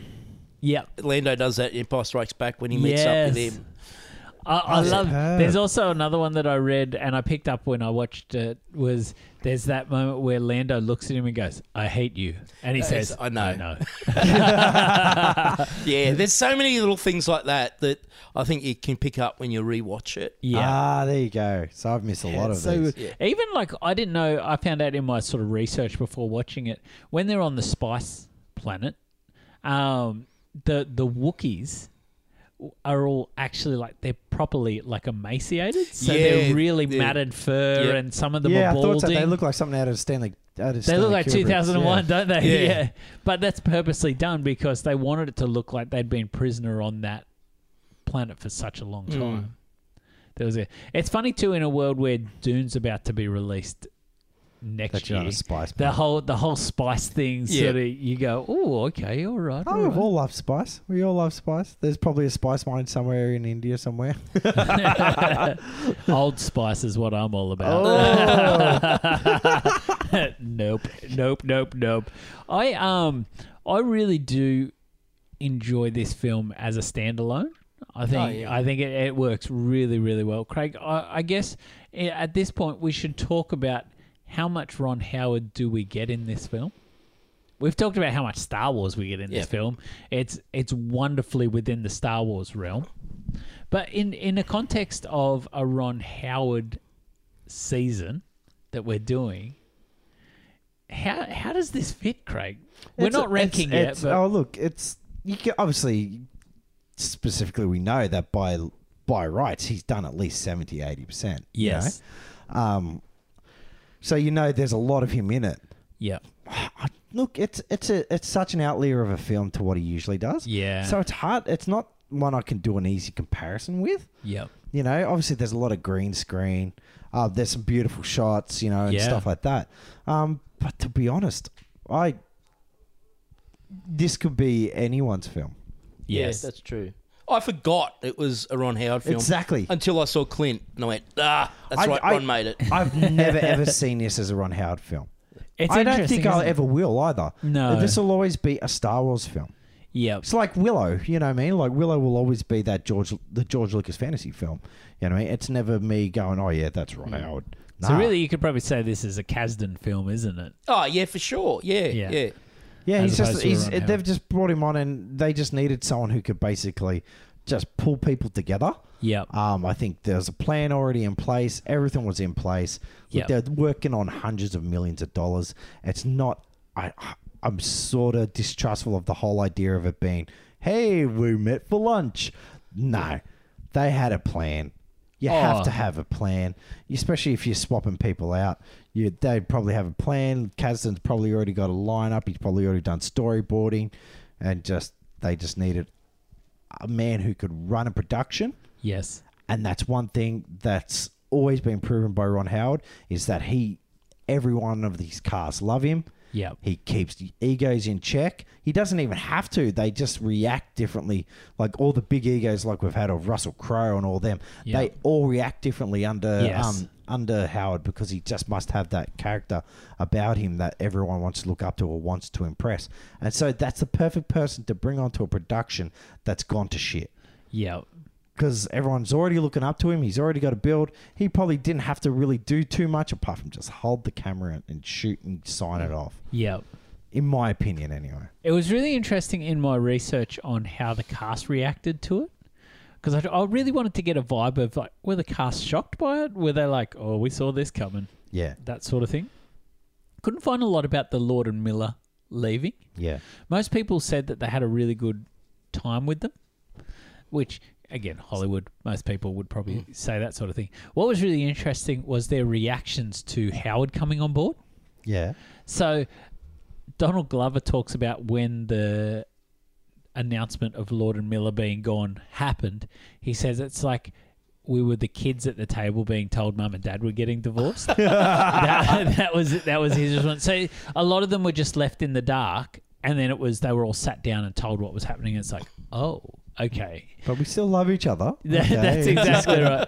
Um, I loved Amelia Clark supposedly got a text message saying that we've found a director. It's going to be Ron Howard, and most of the cast talk about how they were really concerned when Lord and Miller left, how the project would end up. Yeah. They, I guess they were probably expecting, well, we've got some proven winning directors, and who's going to come on board? It's probably going to be someone Yeah. cheap and quick and a studio person. Uh, once Ron Howard came on board, everyone talks about they were really See, at that's a peace with smart. it. That's such a Smart smart business. move, and that's what I'm saying. Yeah, it's a very smart move to bring Ron Howard in. Yeah, and Amelia Clark talks about she was actually shocked that they could get Ron Howard because in her eyes it was almost it was a step up in Yeah, who's directing the film. Mm. And I think most people who knew Ron Howard were like, "Whoa, Ron oh, it Howard's shocked taking me. over." I was like, I you remember know? being shocked. Going, Ron Howard? Are you Yeah. serious? Yeah, it's so crazy. So I really love.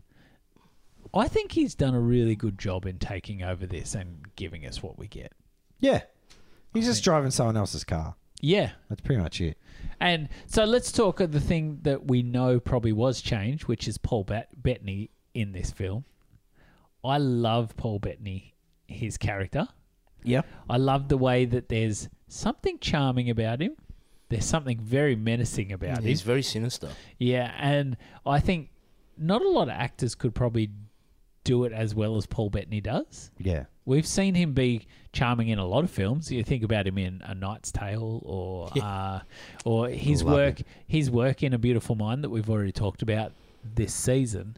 But he almost this is a bold claim, but there's something very Gary Oldman about him in this film, which no, Oh, it's not a bold claim. I think um, talent wise, they're very they're they're, similar, They're character actors who can just bring something really Oh yeah, they can they can they can make a role. Yeah, and so I think the fact that there's moments where he's acting very loving to Kira, Mm. but you know it's more of the controlling sort of um, I, I've got my claws into this person. He's also threatened by Han in those moments. He he conveys all that. Here's another question: the, What do they call the Crimson Dawn? Yes. So is that anywhere else in Star Wars? I don't think it's been mentioned. I think this is the first time. This There's crime been a lot about syndicate's the- a big thing. Yeah, it has been Black Sun and the Hut gangs and, and Yeah. stuff, and, and it certainly was a surprise when uh, right at the end there Darth Maul was on the screen, like the collective Yes. gasp in the in, I the, remember in it. the cinema's like, what the Yeah, um. but we- does he run a syndicate? Like does so that's what he because Yeah, it all fits in. It all A a lot of That all people were fits in with Rebels, confused. A- yeah. A lot of people, there were people leaving the cinema who were a little bit confused, going, I thought he got cut in half. It's like, yeah, he did, but did you watch Clone Wars? No, okay. He, he comes back and he's and got. he and he has his brother. yeah, yeah. Um, s- um, Oppress Savage. Some yeah yeah. The yellow skin, blue, Yeah. yellow and black skin, yeah. And uh, I think he kills. He's him. got sort of like spider legs. He in- get, yeah, he's got spider legs, but then he gets the metal legs. Yeah, okay. and then yeah, because this this takes place before Rebels. Okay. Um, I did read that um, Peter Obi-Wan Saren- kicks his ass. Peter Serenofics, or he does the he does he did uh, the voice. he did the voice in, in- episode one. That's right, and he actually recorded all the dialogue for this film. Yep. but then was replaced Was- because they picked Sam Whitworth. yeah who does the voice in Clone the Wars. cartoons, so that, that there was continuity for Darth Maul in that. Yep, and he didn't know that he'd been replaced because of course he, you'd had to have kept quiet about it. Yes. And it was he was waiting for the release of the movie, and then he was going to tell his kids, "Hey kids, that's your dad's voice up on screen doing Darth Maul. Yeah, Dad, we love you." Oh, and then God. Like Gosh. Prowse Invader. Yeah. Yeah, Yes, and then he wasn't invited to the to the big screening. He's like, "This is a bit Aw. strange." And then the movie was released, and he saw on Twitter people going, "Oh my god, it's Sam Witwer doing the voice," and he was like. Oh crap! And he has it reportedly hasn't seen them watched the movie since. Oh. like he hasn't he hasn't seen it. He hasn't seen the movie because he was, and that would be disappointing. I can- 100%. Hell yeah. They, if they hadn't have got him there for a start, then I guess he would have been fine with it. Yeah. I guess if they'd said to him, dude, like we've had to, you know, we've we have got And- Yeah, Sam. even a text message. Yeah, Even it's- if, but if you were that, if you were him doing that voice, you're like, all right, we're setting me up for a big role next time. You know, Yeah, like the yeah. next film, I'm going to be here. Yeah. because they set the film up in such a great way. Kira, I love the turn for her, and I l- like. I would have loved to have seen her, especially at the time for Game of Thrones. She was Daenerys. But nice Daenerys, the one that you were rooting for all through it. So for her to be uh, a villain in in Solo in the end, Yep. in such a cool way, Yep. I really wanted this sequel so I could see one, her cutting loose, and Darth Maul back in the in the filmic cinematic Star Wars. Oh man, that would have been just so. Would have been darn awesome if cool. Ray just took off a wig and she had spikes on there. She find out she's Darth Maul's. kid. Oh. I heard someone say that like that actually like Darth Maul rapes friggin' um whatever her name was Emily Clark Oh really, Kira, Kira yeah, and then they have and they have a kid, child. Ray. Oh, it's pretty dark. So much crap. There's so Pretty much crap. dark for Star Wars. Oh, yeah, considering that he lost his bottom half. Yeah, exactly. That's hey, true. There's sex with robots. Here. He might be pansexual. Works for Lando. You don't know if that's how Maul's um, bi- biology works. yep. I Those, guess- those horns might be actual horns. What a Because horn he- dog. yeah, they squirt it. They squirt it out. Yeah, exactly. Gosh. Got milk. You know, just, just pour it out. But yeah, when I when I saw Clint, I was like, "Oh, Ron, wh- why do you do this?" I was a bit pissed off. I was like, "Oh, I love this movie, except Clint's in it again. I'm sick of the nepotism." And then I just realised I was jealous. I want to be, I want to You be wanna Ron be Howard's Clint. brother. Then you And I- were just happy when the, the robot grabbed his face. And I was like, Yay. eh, you know, why wouldn't you? Why Clint would would you be take like, advantage of that situation? Oh, so good. Now, guys, we got anything else we want to cover here? I don't want to leave anything out before we start moving on. Glenn, you got Oh, oh, anything? let, me just, let me just have a look. Glenn's got notes. Oh, I you love got it. notes, man. Yeah. They're awesome. He's more prepared than I I am. know.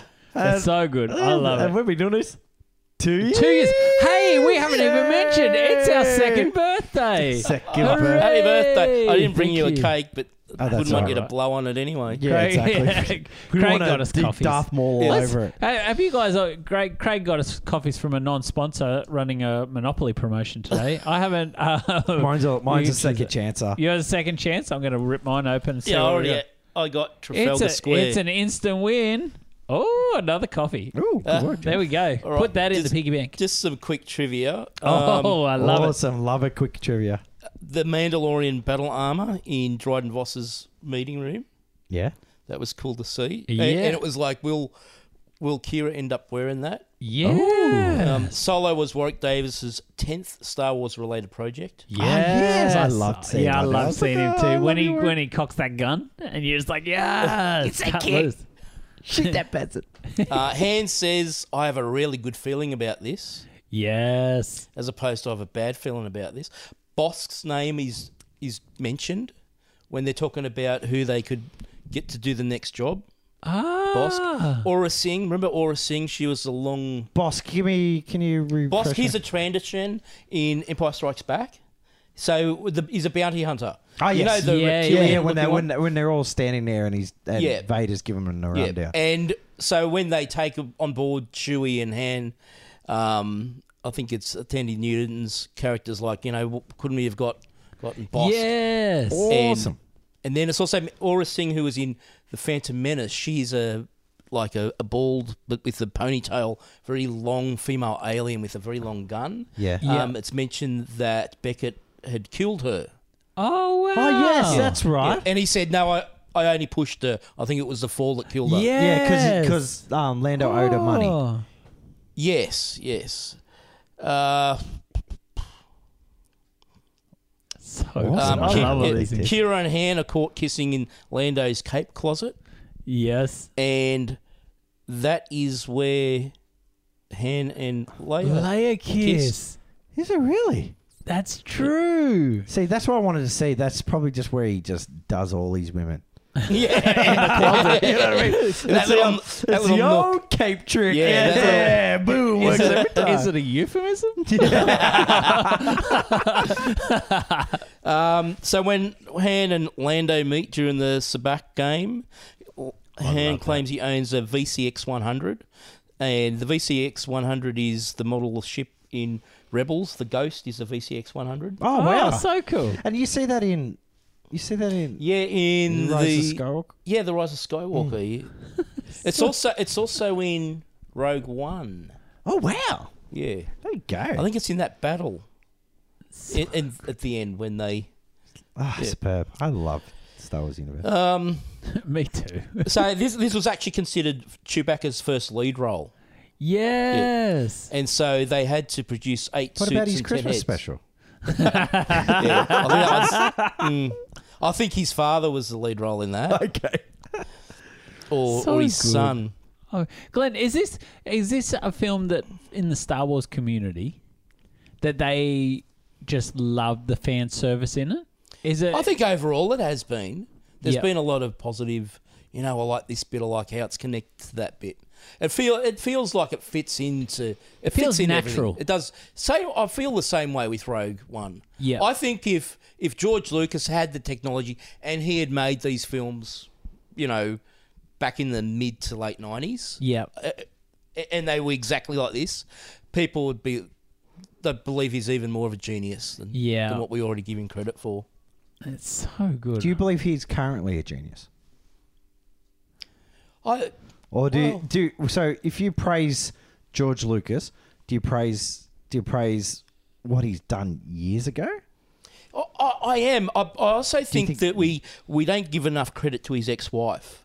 So she was very heavily Oh, wow. involved. Please explain. In the in the original trilogy, she was the one that was kind of like, no, let's do it this way, let's do it that way. This is from what I understand. Yeah. she wasn't around for the for the prequels. They had Ah. they had broken up and they had gone through a divorce. Matter of fact, to raise the money for his divorce settlement, he sold off Pixar.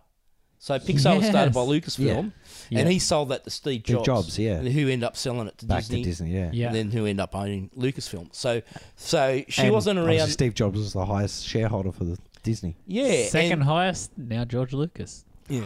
And so, yeah, I, I think she should get a lot of credit for, Okay. for for his success at the start there. But eh, John Favreau and Filoni, they've had him on set for The Mandalorian. Yeah, I saw Yeah. that. Yeah. And so there's there's jo- there- from what I've heard, there's like two factions. There's the Kennedy faction, but then there's been this rising George Lucas loyal faction, Filoni and Favreau, who have, you know who have got you know the maker in and get his suggestions and what do you think about this and what do you think Yeah. He about wanted to go. Suppose he wanted to go more down the line, like it would have been it's like an Avatar type midi chlorians, like world he wanted to dump- jump into. Was that right?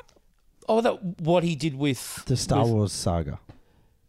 Well, so Oh, you're from the talking about prequel. the the seven, Yeah. eight, nine would have Yeah. ended up being more about the Yeah, medical. I, I, I don't. Well, I don't know. Be- Well, he did. He did write them. A, he gave them ideas, Yeah. which they didn't follow at all. Yeah, oh, okay. And I think that did piss him off because they didn't tell him. They didn't go, "Oh, George, we're not going." They just went, "Oh, this is what we're doing for episode seven. Thanks, old man. Yeah, yeah. You, you know, we gave you. Okay. Here's your money. Oh. Yeah, yeah. they gave him the money, and he was like, "I'd like to make some. sugge- Yeah, you can do that. You can do that. can make and then suggestions. they didn't give us a shit about what what he.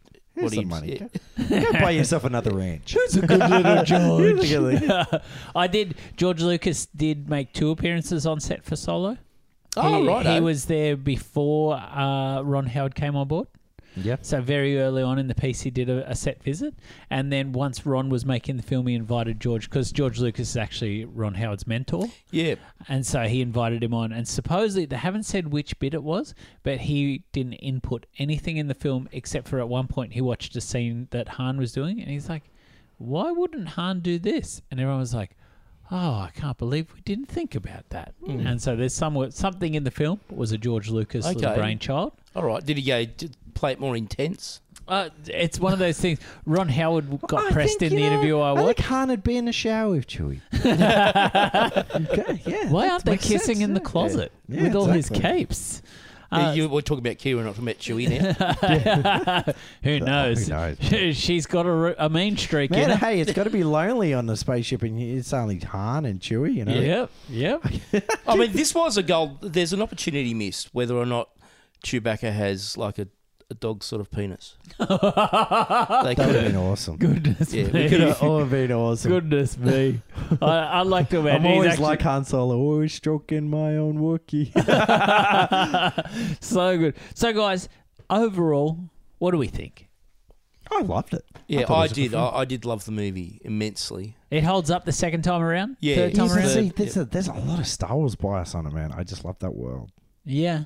I think, You know what I mean? Like, there's a part of just watching a Star Wars film where it's just there's a comfort to it. You know what I mean? And Yeah. there's, this, there's there's just this world that I, I I I can barely think of a world that matches it. yeah. No, No, you're there- right. yeah, I don't think there's ever been anything. You're that right.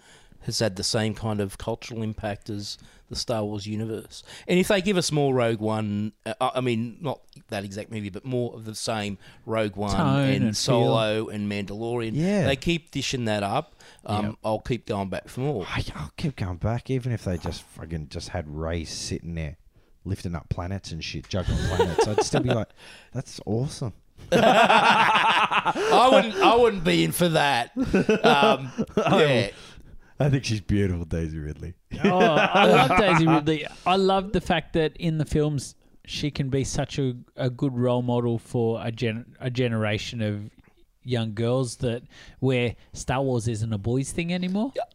Oh, definitely. Oh, it's so cute seeing little girls dressed Dressed up as in Ray. that Ray and with their hair done in those little Yeah. that, Oh that fuck! thing. It's so much better than watching them dressed as Harley Quinn and just going, "Do you see how inappropriate that Yeah, is?" so gross, so gross. I got to say, what I think is a real credit to this film is in a post Skywalker saga world that this film still holds up. So I guess after the sort of disappointments of, I thought Rise of Skywalker was Skywalker was a real disappointment of a film. Jabba Wookiee. though. For, yeah, I'm trying to channel my inner inner Star Wars world, but I, I felt like we've sort of discussed already, the opportunities missed were such in Rise of Mm. Skywalker, and there was so much in there. I probably would have been happier to have another two Skywalker films to really get everything done back properly. on track and Yeah. yeah. So one film just to get us back on track.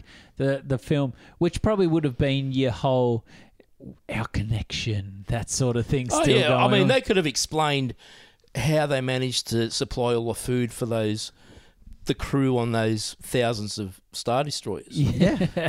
or training. And, Yeah. you know, there's just so many questions I have. Yeah. They fed on the Force. the Force can feed now. it's, it does everything. But I think in a post Skywalker saga world, you could go back and watch Solo and start picking pieces out that are just as infuriating. oh, I wish they'd done this. I wish they'd done that. And I was let down by this. But I don't feel it. I actually, I think Solo could be the most, the magic that's in a Star Wars film that we love and want to keep going back. That is so present in Solo. Yeah, I Did think it- it's because of Kasdan. Yeah, and, definitely. And, and his son. They've definitely I thi- brought I that. Think you're gonna. Get, I think as we m- mentioned before with Disney Plus, I think you're gonna. Everyone's gonna rediscover, Solo. Yeah, but they the give it love another of the chance. solo story. Yeah. Yes. Um, you know what I mean? And people are just gonna like we are now. Yeah. You know, like you and I. Obviously, you're you're you're stayed in that boat. It's just going. Yeah, man. This is a lot better than everyone gave it credit for at the time. 100%. And people need to jump on board of this because this is this ro- um, solo is more Mandalorian than it is Star Wars sequels. Yes. Yep. Totally. And I love it about it. Yeah, that's what I love about it. It's the world. It's a Star Wars Hopefully- story. Well, that's what it is. A Star Wars story, not the saga. Hopefully, with the success of, say, how Mulan has gone with their premium or the premier access on Disney Plus, hopefully Disney Plus will start branching out, say, like Netflix and Amazon Prime have done, which they've done some of their own original content in film form, Yep. that we might start Oh, getting. you're going to see some- heaps of it. some films heaps of it. because I think I think you know uh, I don't know how successful Mulan was, but I know it's way more of a success the way it's being reported than say Tenet has been trying to go into. Oh, there's heaps. There's cinemas. heaps down the Right, line for yeah. Disney Plus. Yeah. Well, they've Yeah. they've already got their original movie, so they've got Ivan um, and I with um, Brian- Angelina Jolie's in No. it, Brian Cranston. Yeah, Brian Cranston. So you know they're already making their original Disney Plus Yeah. films. Uh, the other look, Disney will, n- will start pushing this out because Disney went hardcore too quick Yep. um, and released pretty much the whole back catalog. Yeah. And now everyone's just like, well, I've seen it. Yeah. Now they need these new stuff in. Intelligently too is the next season of The Mandalorian, and it's rumored as well to be Black Widow is going to get dropped on Disney Plus. Is all happening just after the annual subscriptions lapse for everyone that started up upon its release. Smart I- Is it? Because I'm pretty my mid November that I've got to resubscribe. Oh, really? And it- yeah, yeah. I'm not. yeah, same. Yeah, I'm in November because and I it's got o- it for my October birthday. thirtieth. That's true. Um, Oh, that's yeah. why Glenn's but, here. But, but He's how on much the is it for details. premium or premiere? Thirty-five dollars. Thirty-five. Is that for the whole year? No, it's Is that for a per month? three-month period. Ah, right. Because Um, I went looking for that information. I couldn't see But it. you keep It's- Milan? Mulan. So what's happening is Mulan is yours to watch as much as you want until, and then it's going to be dropped as a free one in December. I Yeah, think right. it is. Yeah. Um, and the date that it's dropped as a free one is when that premium lapses, and that's the rumored date that they're going to drop Black Widow. Yeah. So Oh, then you right. pay So then you have to thirty-five pay- dollars again to get Black okay, Widow. all right. Because I was actually googling it to see how much it, it'll cost to upgrade to Yep. premi- Premier. So, Premier access, Premier, I think yeah. it is. So And- thirty-five for Australians. Um, Mulan was worth it. Like if you think about how much you spend to go to the cinemas, Yeah. if you if you had two buddies over, there's your there's your tickets and food covered. Yeah, but you and- can't, Is it- charge, you can't charge your buddies. They'll leave your money on the fridge. yeah, exactly. It was- But it- is that the only thing that's on So At the far. moment. at the Yeah. mi- oh, okay, all right. yeah, I'm going to see Black Widow at the movies. if it gets there. I'll make sure. They're not. Dr- Good. You guys sort them out, Craig. You guys sort them out. You guys sort them out. So, guys, we've come to that point of the episode where we generally take a look at our Cinefull Studio whiteboard, Glenn. It's uh, Cinefull Studio is well and truly at the end of this journey. It's our last film to rank, Craig. Until next week on our season wrap episode, we do have a wild card where we could choose something to move up Yeah, I already or know. down down. Craig already knows what he's doing. So I'm going to try and do this very quickly as I run through 24 films for each of us where it's at. Craig currently has A Beautiful Mind at number one, followed by Frost Nixon, Apollo 13, The Missing, and Willow making his top five. Then he's got Far and Away, Parenthood, Rush, Cinderella Man, and Backdraft making the top 10. Cocoon, Splash, EdTV, The Paper, and Ransom make 15. Angels and Demons, In the Heart of the Sea, Inferno, Da Vinci Code, and How the Grinch Stole Christmas is the top 20 followed by Night Shift, Gung Ho, The Dilemma, and Grand Theft Auto. So, Craig, where on earth are you putting Solo? Man, I've got to squeeze Solo in the top ten. Push back, draft down. Backdraft down, you're going top 10. Oh, I love it, Craig. I love. Oh man, it's Solo. It's a Star Wars film. it. Is You know, it like, is. I uh, always put a lot of these on rewatchability. I, I've rediscovered Solo. I enjoyed it. I want more. yes. I'll watch it again. So, so good.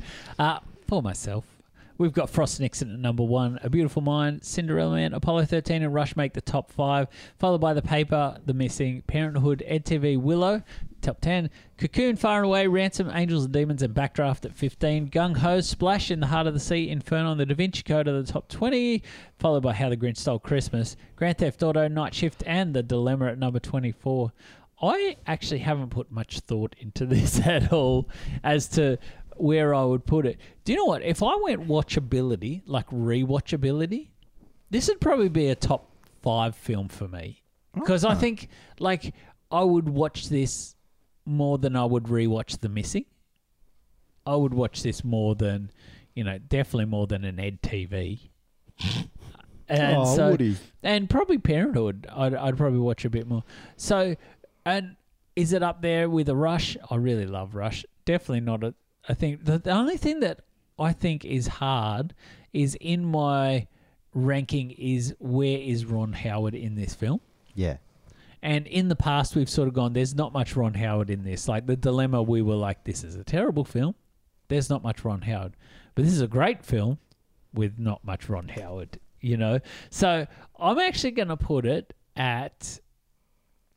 I'm going to put it at number eight above Parenthood Ooh. Yeah, that's good. because this is such a fun film and i guess what we do get from ron howard is balancing a cast we get balancing a production that should have spiraled out of control and been an absolute hot mess uh, i think effects wise this is just a bonkers film again and so I, I, yeah i think that's fair to put it at number eight All right. for me Let's throw a random question. Top five Star Wars films, just for you.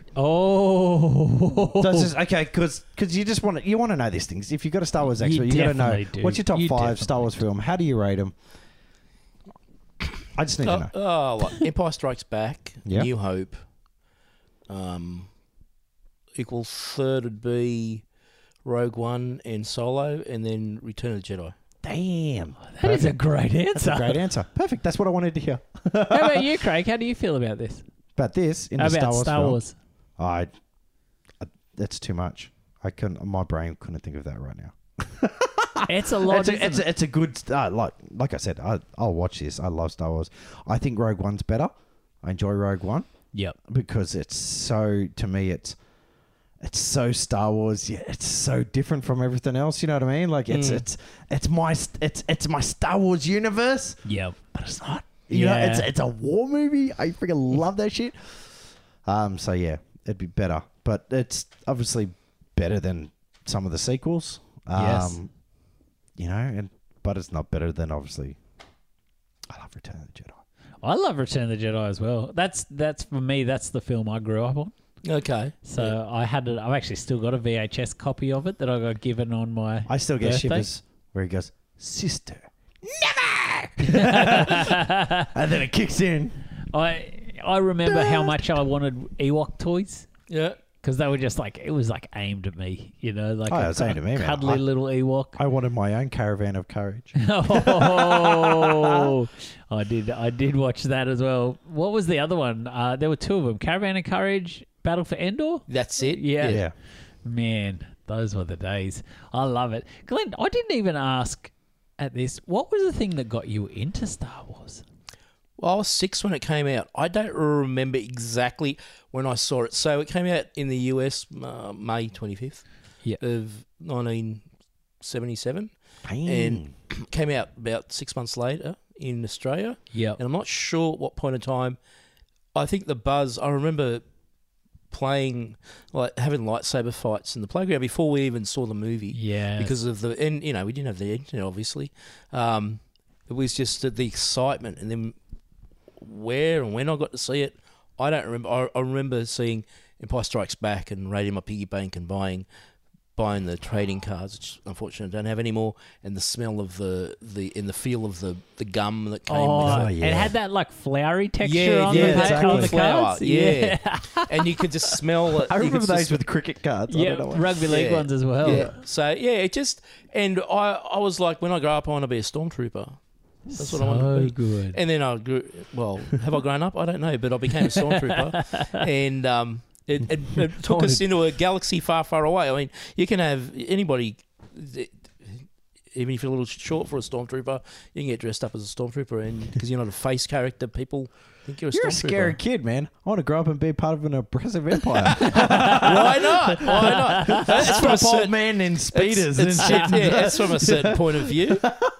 He wasn't good at basketball. Couldn't get a shot. I'm a But uh, a stormtrooper. big- I did I love, love that. Bill Burr and uh, Oh, I, I in love Mandalorian. i- in the Mandalorian where they're shooting at the can. Oh man, that scene is so good. Jason Sudeikis talking through Yeah. all that stuff. Yeah, I do love um, the little cameos in recent time that people have been playing in the Stormtroopers, like you know Daniel, Daniel Craig, Craig. popping Yeah. up, uh, Sudeikis in in the Mandalorian. I just love those. Little But it's moments. such a beautiful world, isn't it? It It's is, just a- isn't it's it? Such a beautiful world. You just And- can't. You're so right, Glenn. I think what what it does, it's a really inclusive world, and there's something that anyone can identify to within the Star Wars universe. Yep. I think it's it's really beautiful in it. Whether it's someone wanting to be like, oh, you know.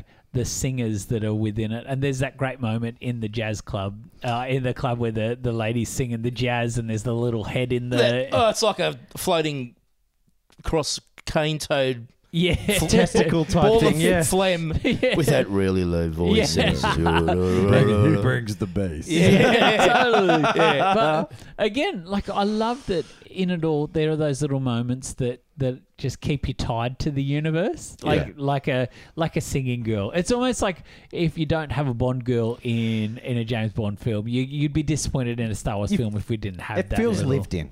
It does, doesn't It it? feels lived, uh, and it's the reason. If you think about all the great franchises, obviously, they're the ones that feel lived in. Yes. You know what I mean? Like the reason why, obviously, Harry Potter kicked on so well because you felt like you're in a world that was lived in. You know, they Yes. referenced people, they referenced they referenced things from total other eras, which makes you go, "Oh man, I want to know more about that. Mm. I want to do more about this." You're and and, and it also with it, sci-fi has, and it obviously did before Lucas. It had that ability to lose people yeah. because it got too sci-fi. You know what I mean? Like Yeah. you get your foundations and all those.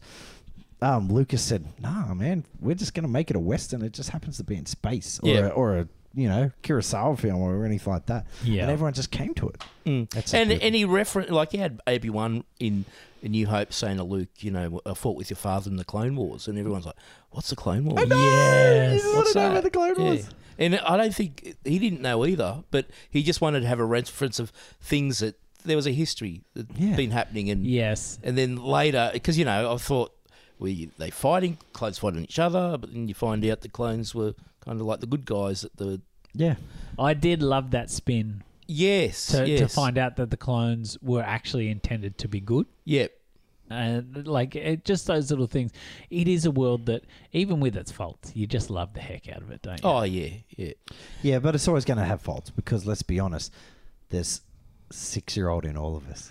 yes, You know, it's this we we watch we watch we watch it from a personal place, all of us, and that's what makes one of these movies that when you go into a Star Wars universe, you watch it from that personal place. yes. I, and so it's easy to get heartbroken. I remember when they when episode seven was coming out, I was sitting chatting to someone who was in his early twenties, and I remember him saying, "I'm so scared of Force Awakens because I'm worried they're going to ruin the films for me." And I was like, "Which films was that you're talking about?" And to him, the Star Wars films were always one, two, three. yeah yeah. He grew up on one, two, three, four, five, six were just those ones that you sort of tolerate a little Yeah. bit, but one, two, three were where it was at for him. Yeah. And I think you're dead right, Craig, because whatever age you're at, like there's going to be a time when Evie, who's my daughter, that's nine, Glenn, seven, eight, nine might be her Yeah. films. Yeah, You know, like that, and she's probably gonna love Skywalker Saga uh, the the Rise of Skywalker the same way that we probably love Return of the Jedi, despite its faults. Yeah. I'm going to get Carter into Mandalorian. Oh, he keeps talking about them because of the douchies. Yeah. So I'm like, man, let's watch The Mandalorian. so good. Mm. It's so so good. I love it. So, Craig, in case people we we've had our little encounters with people who don't agree with what we say in a world that people adore. In a world. Now, where can people find us? You can find us on Instagram and Twitter at Yes. FFTL Podcast, or you can go on to Facebook. Um, we've got a site on there for First to Last Podcast. We've got a group on there. Um, or you can email us at info at fftlpodcast.com or go to our website, www.fftlpodcast. Oh, excuse me, dot com. Not excuse me. Thanks, Craig. Thanks for that. Um, Glenn, where can people find you if they want to to look at some of your wonderful memeness? Um, Vader's wrist on Facebook and Wrist? and I- W? R- Yeah, yeah, yeah. So Vader's Vader's fist is like the nickname of the 501st Legion. I made his fist. Okay. Vader's fist. Yep. Um, but me and my mate Brenton, we started the wrist because we wanted to go deeper. Love so, it. Yeah. So that's where we're. it should be in German. Baden-Fichten. yeah. So that's where you find us on Facebook and Instagram and So good. yeah. Love it. Love it. Um, as always, guys, we love you being on the journey. So like us, subscribe to us, chuck us some five stars on the reviews. That Yeah. helps us the heck out. Oh, just review. Yes, share us with a mate too. Yeah, exactly. Just say, hey, what, you love Star Wars? Check this one out. Take this one out. Throw it out to someone. We want to get out there. We want people to hear it. If you like Ron Howard, let's get it. Jump to about an hour in because but hey man, if you like Star Wars, get on. So good. So Glenn, thank you so much for being. Mate, on. Oh, it's thanks been for a coming pleasure. in. It's been Seriously, great. it's been awesome. Oh, I didn't even get to use my puppet. Oh, dark, we'll, we'll take some photos. soon. Yes, we'll take some photo. Glenn brought props. I love it. He's got an amazing motorbike helmet over here too. That's uh, You haven't seen my like- motorbike, have you? Oh, I You saw it. you yeah, I pull saw up it. on I it. saw it outside. I I'll was go like, have a oh, look." This is hot, dude. Hot shit. it's so cool. But thank you so much. We we've loved having you on here. I I get about halfway through an episode often, and I I get a vibe if this is going to be one that I love, you know. And and I got into this, and I was like, oh man, this is going to be a good one. On air board meeting. Do you, want- you, we should do just a Rogue One, A mini a mini. Rogue One mini, Would you come for Oh, another yeah, one on for Rogue sure. One? Yeah. sick. Yeah. we got a Yeah. bit of time between seasons coming up, Yeah. so let's chuck a, a mini with Glenn on there about Rogue One. Yeah. Love it, Craig. Awesome. Great. Board meeting closed. Uh, so, guys, we have had a blast talking this film. Next week, what are we talking, Craig? I have uh, wrap up. I just love putting Craig on the spot every week because Oh, he gets that deer in the headlight I, look. Because I, 'cause I shut off. I shut off. Once I get to this part, I'm just like thinking, oh man, I'm hungry. Hey, I'm just, And you're talking with your eyes closed. What's with that? yeah, exactly. um, next week we are talking the season wrap. We're going to be closing it out. Will we? We haven't even discussed yet. Are we going to announce who our next director is next week? Yeah, yeah.